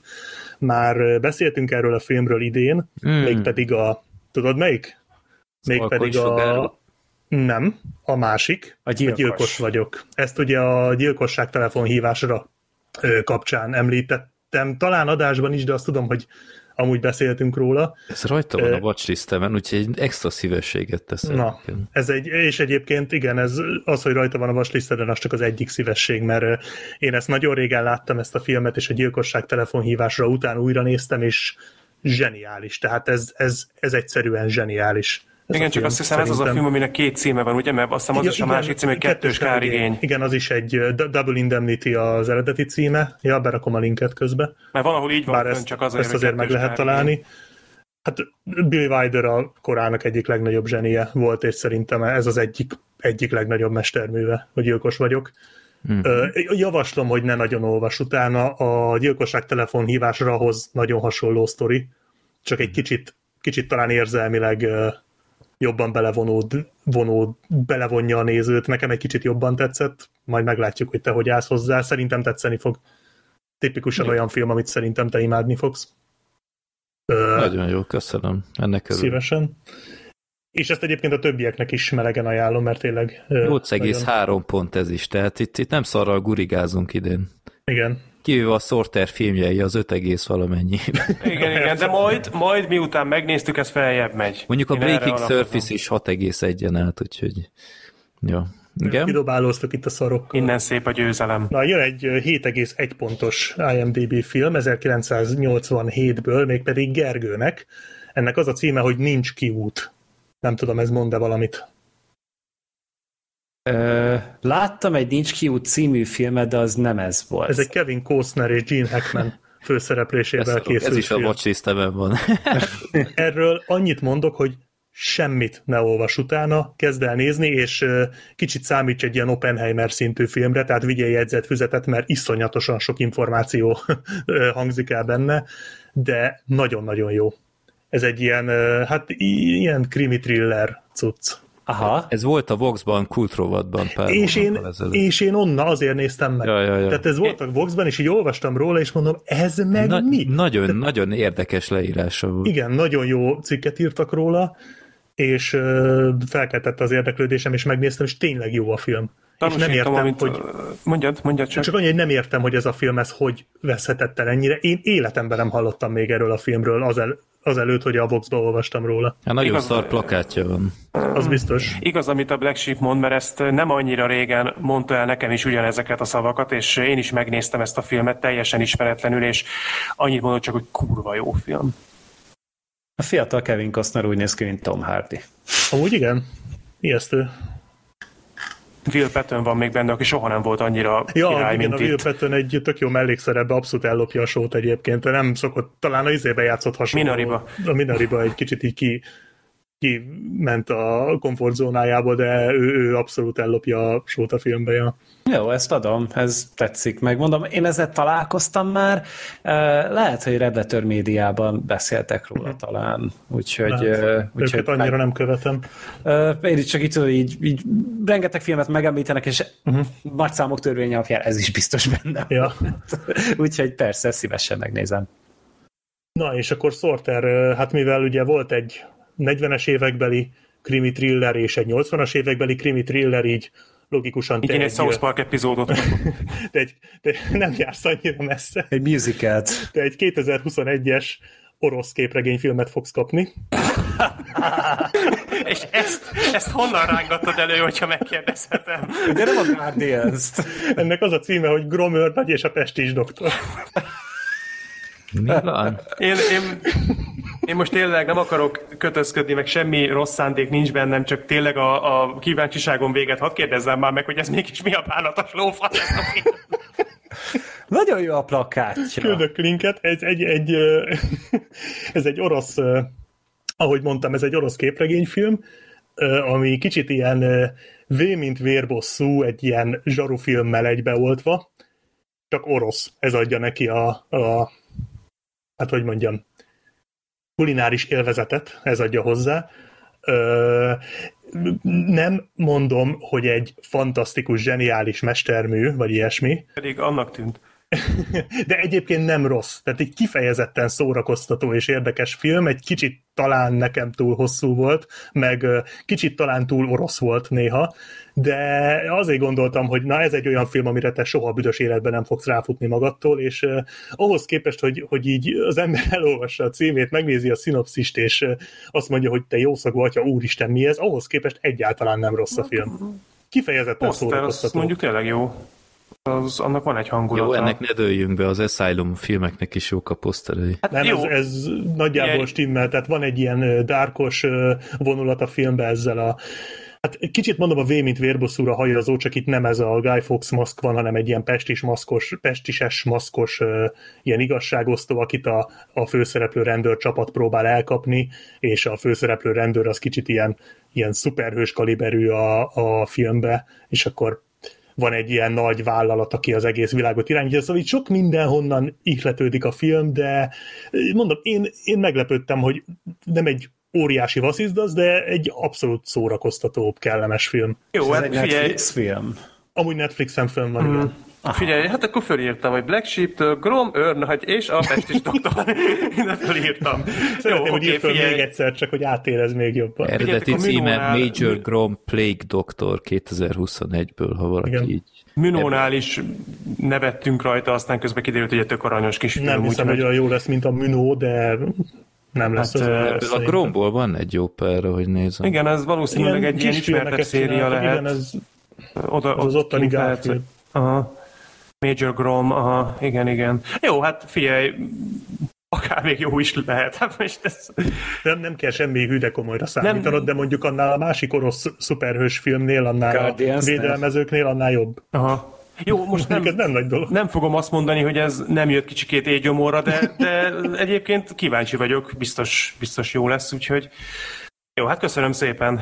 Erre tényleg nem számítottam. Jó. elég színes a felhozatal. Igen, nem? igen. Igen, de ahogy nézem, az elmúlt évek ázsiai felhozatal az folytatódik, bár most nem általam, hanem most akkor a Ó, igen. Gergő vette át a... Nem baj, azok, azok eddig mindig jól sikerültek. Jó, Ja, a Spirit Walker az menő cucc volt. akkor egy összefoglaló... Igen, igen, az a kurva jó volt a Spirit Walker. Főleg angol, angol szinkronnal, az, az csodálatos volt. Ez egy új szintje volt a filmnézésnek. Az IMDB pontozásodnak a 100%-a csak a magyar szinkronnak szól. Tehát amikor amúgy se értem, hogy miről Vagy az angol szó, tehát, szinkronnak. tehát alapból, hogy, hogy minden karakter full ugyanúgy néz ki, és akkor ezek még ugrálnak bazd meg egymás testébe, és ugyanolyan a nevük, ugyanolyan a hajuk, ugyanolyan a ruhájuk, ugyanolyan az arcuk. Tudom, most kicsit rasszista vagyok, de én tényleg így értem meg ezt a filmet, Hát- hogy így abszolút, egy tizedik percben nem Én tudtam is. majd, mi történik. Hát ezért mondtam a Gergőnek, hogy jegyzeteljen közben. Mm, nagyon. Jó, akkor Most is olyat kaptam, hogy jegyzetelnem kell a Black jó, de Gene Hackmant meg Kevin Costnert azért szét lehet választani Igen, egymást. őket egy, egymás mellé állnak, azért meg lehet őket különböztetni. Na, akkor összefoglalás, akkor ö, a Gergő kapta tőlem a lenni vagy nem lenni, a 42-es verziót, mert készült egy remake ebből, úgyhogy nem azt, a 42-eset. Black Sheep kapta tőlem az 1960-as az Odut, Sorter tőlem a Breaking Surface-t, Sorter adta Black Sheepnek a 2022-es Hercegnőt, ha minden igaz a Google szerint, akkor Disney fenn van, vagy fenn volt. Mhm. Uh-huh. Én ott láttam. Sorter adta nekem a 2018-as rendezvút, Sorter adta Gergőnek a 2014-es Last Shift filmet, Gergő adta Black Sheepnek az Üldöző, The Chaser koreai filmet, Gergő adta nekem a második Suicide Squad filmet, Gergő adta Sorternek a Memories of a Murder, a Halál jele című filmet, és Black Sheep adta nekem az 1944-es Gyilkos vagyok filmet, Black Sheep adta Gergőnek a Nincs kiutat, 1987-ből, illetve Black Sheep Sorternek a Major Grom Plague Doctor orosz képregényfilmet. Jó. Akkor ezt a legközelebbi adásig megnézzük, és véleményezzük, és akkor hát kiderül, hogy folytatódik-e a, a harmónia év, mint tavaly, vagy itt megint lesznek ilyen Beavis és Butthead féle összezörrenések. Vagy Szent hegyek. Vagy Szent hegyek, igen. Voltak már ilyenekre is példák, úgyhogy esetleg ti is nyugodtan tartsatok velünk, és nézzetek meg ezek közül minél többet, mi is igyekszünk.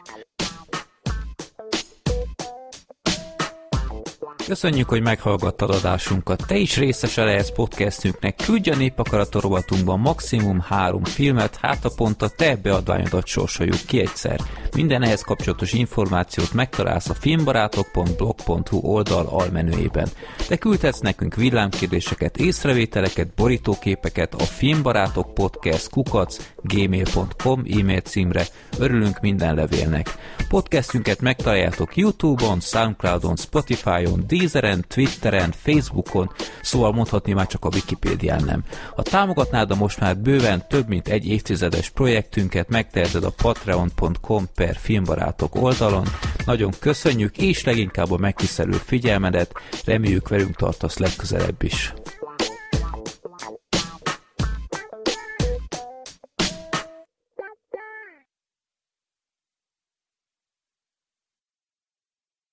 Jó. Na, még egy adást felveszünk gyorsan. Negyed tíz sincs. Na hát ez hihetetlen. Nekem ez... Milliómosok vagyunk. Igen, ez egészen zavarba ejtő ez az érzés, hogy nincsen este 10 óra, és még végeztünk gyakorlatilag a rögzítéssel. Igen. Jó van. Akkor sziasztok! hát jó van, srácok, majd beszélünk. Így akkor... kell epikusan lezárni egy adást. De gondolom, ki, akkor kell... kimegyek és döngetem a melkasom, hogy látod, ekkor is be tudjuk fejezni. És mit ígértél, mikorra végzel? Remélem fél kilenc.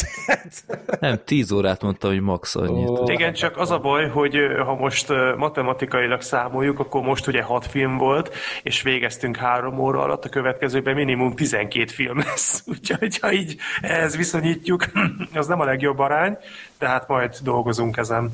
Most le, le, lefaragtam a 69 órányi túllépésből egy 40 percet. Az már valami, de hol foghatod úgy is, hogy most akkor még 49 percig tiéd a szoba? Ja, abszolút, igen, igen. Mm, nem, nem, nem, nem, nem. Ó, Isten. Az a baj, hogy ezek után én holnap a Napóleont nem fogom tudni úgy nézni, hogy ezen ne röhögjek, ez, ez egészen biztos. Akkor is röhögnél, hogyha ezt nem hallottad. Nem, úgy valószínűleg igen. De kíváncsi vagyok, jó lesz, jó lesz. Úgyhogy... Ja, olyan vicces élményem volt, ezt még el, elárulom, hogy beülök a, a Napóleon vetítésre, hallod, egy ilyen, nem tudom, 200 ürés lehetett ott, és talán, nem tudom, öten, ha ben voltak, amikor én beléptem a terembe. És csak így izé, random helyre leültem, mert hát ismétlem tök üres volt az egész terem, és már tiszta ideg voltam, mert a, megint ez a kicseszett büfé jegyárusítás kombó van, és mindenkinek a szaros nacho szószát végig kellett várnom, hogy a hülye jegyemet megkapjam, mert kicsit késésbe voltam. Úgyhogy csak mondtam, jó, ez a jegy, jó, beülök, kész, és akkor leülök egy helyre, jön három ilyen, nem tudom én, ilyen 16 éves csaj, és a szinte a töküres teremben így odáll, elnézést ez az, hogy mi helyünk? Mondtam, ez nem lehet Arrébb egyet, és akkor kettővel mellé meg egy ilyen másik pacák, egy ilyen óriás nacsó ízével, és konkrétan úgy nézett ki, hogy, hogy, hogy hat helyen, így egymás mellett, így öten lettünk volna. És egyébként tök üres volt szinte a terem, és mondom, na jó, én ebből nem kérek. Úgyhogy így előrébb ültem, aztán hallottam a röhögés, hogy biztos büdösek vagyunk, vagy nem tudom, valami ilyen... Te megmondtad nekik, hogy igen. Pontosan. És, és basszus, hogy, hogy a, a, a szuper törvénykövető fiatalok aztán így felállítják az embert, mert nem tudtak volna a töküres sorban még egyel arrébb ülni. Hát te voltál most a geci. Nem voltam geci, üres volt a terem basszus, tehát hagyjuk el. Hát, Freddy, Freddy szerintem most le lettél nullázva kőkeményen. De figyelj, amúgy a Napoleonra nekem is egy fura élmény volt, ezt elfelejtettem mondani, hogy mögöttem kettő, szerintem külföldi csaj ült, mert hogy én feliratos vetítésre mentem, és az összes csatát ezek a lányok végig cicekték. Mint hogyha irritálná őket az erőszak a filmben, úgy tényleg elég véres, meg elég erőszakos a film, de hogy, hogy bazd meg, elmész a történelem egyik leghíresebb hadvezérének a filmére, és neked problémád van azzal, hogy csatáznak. És folyamatosan ciccek, tehát...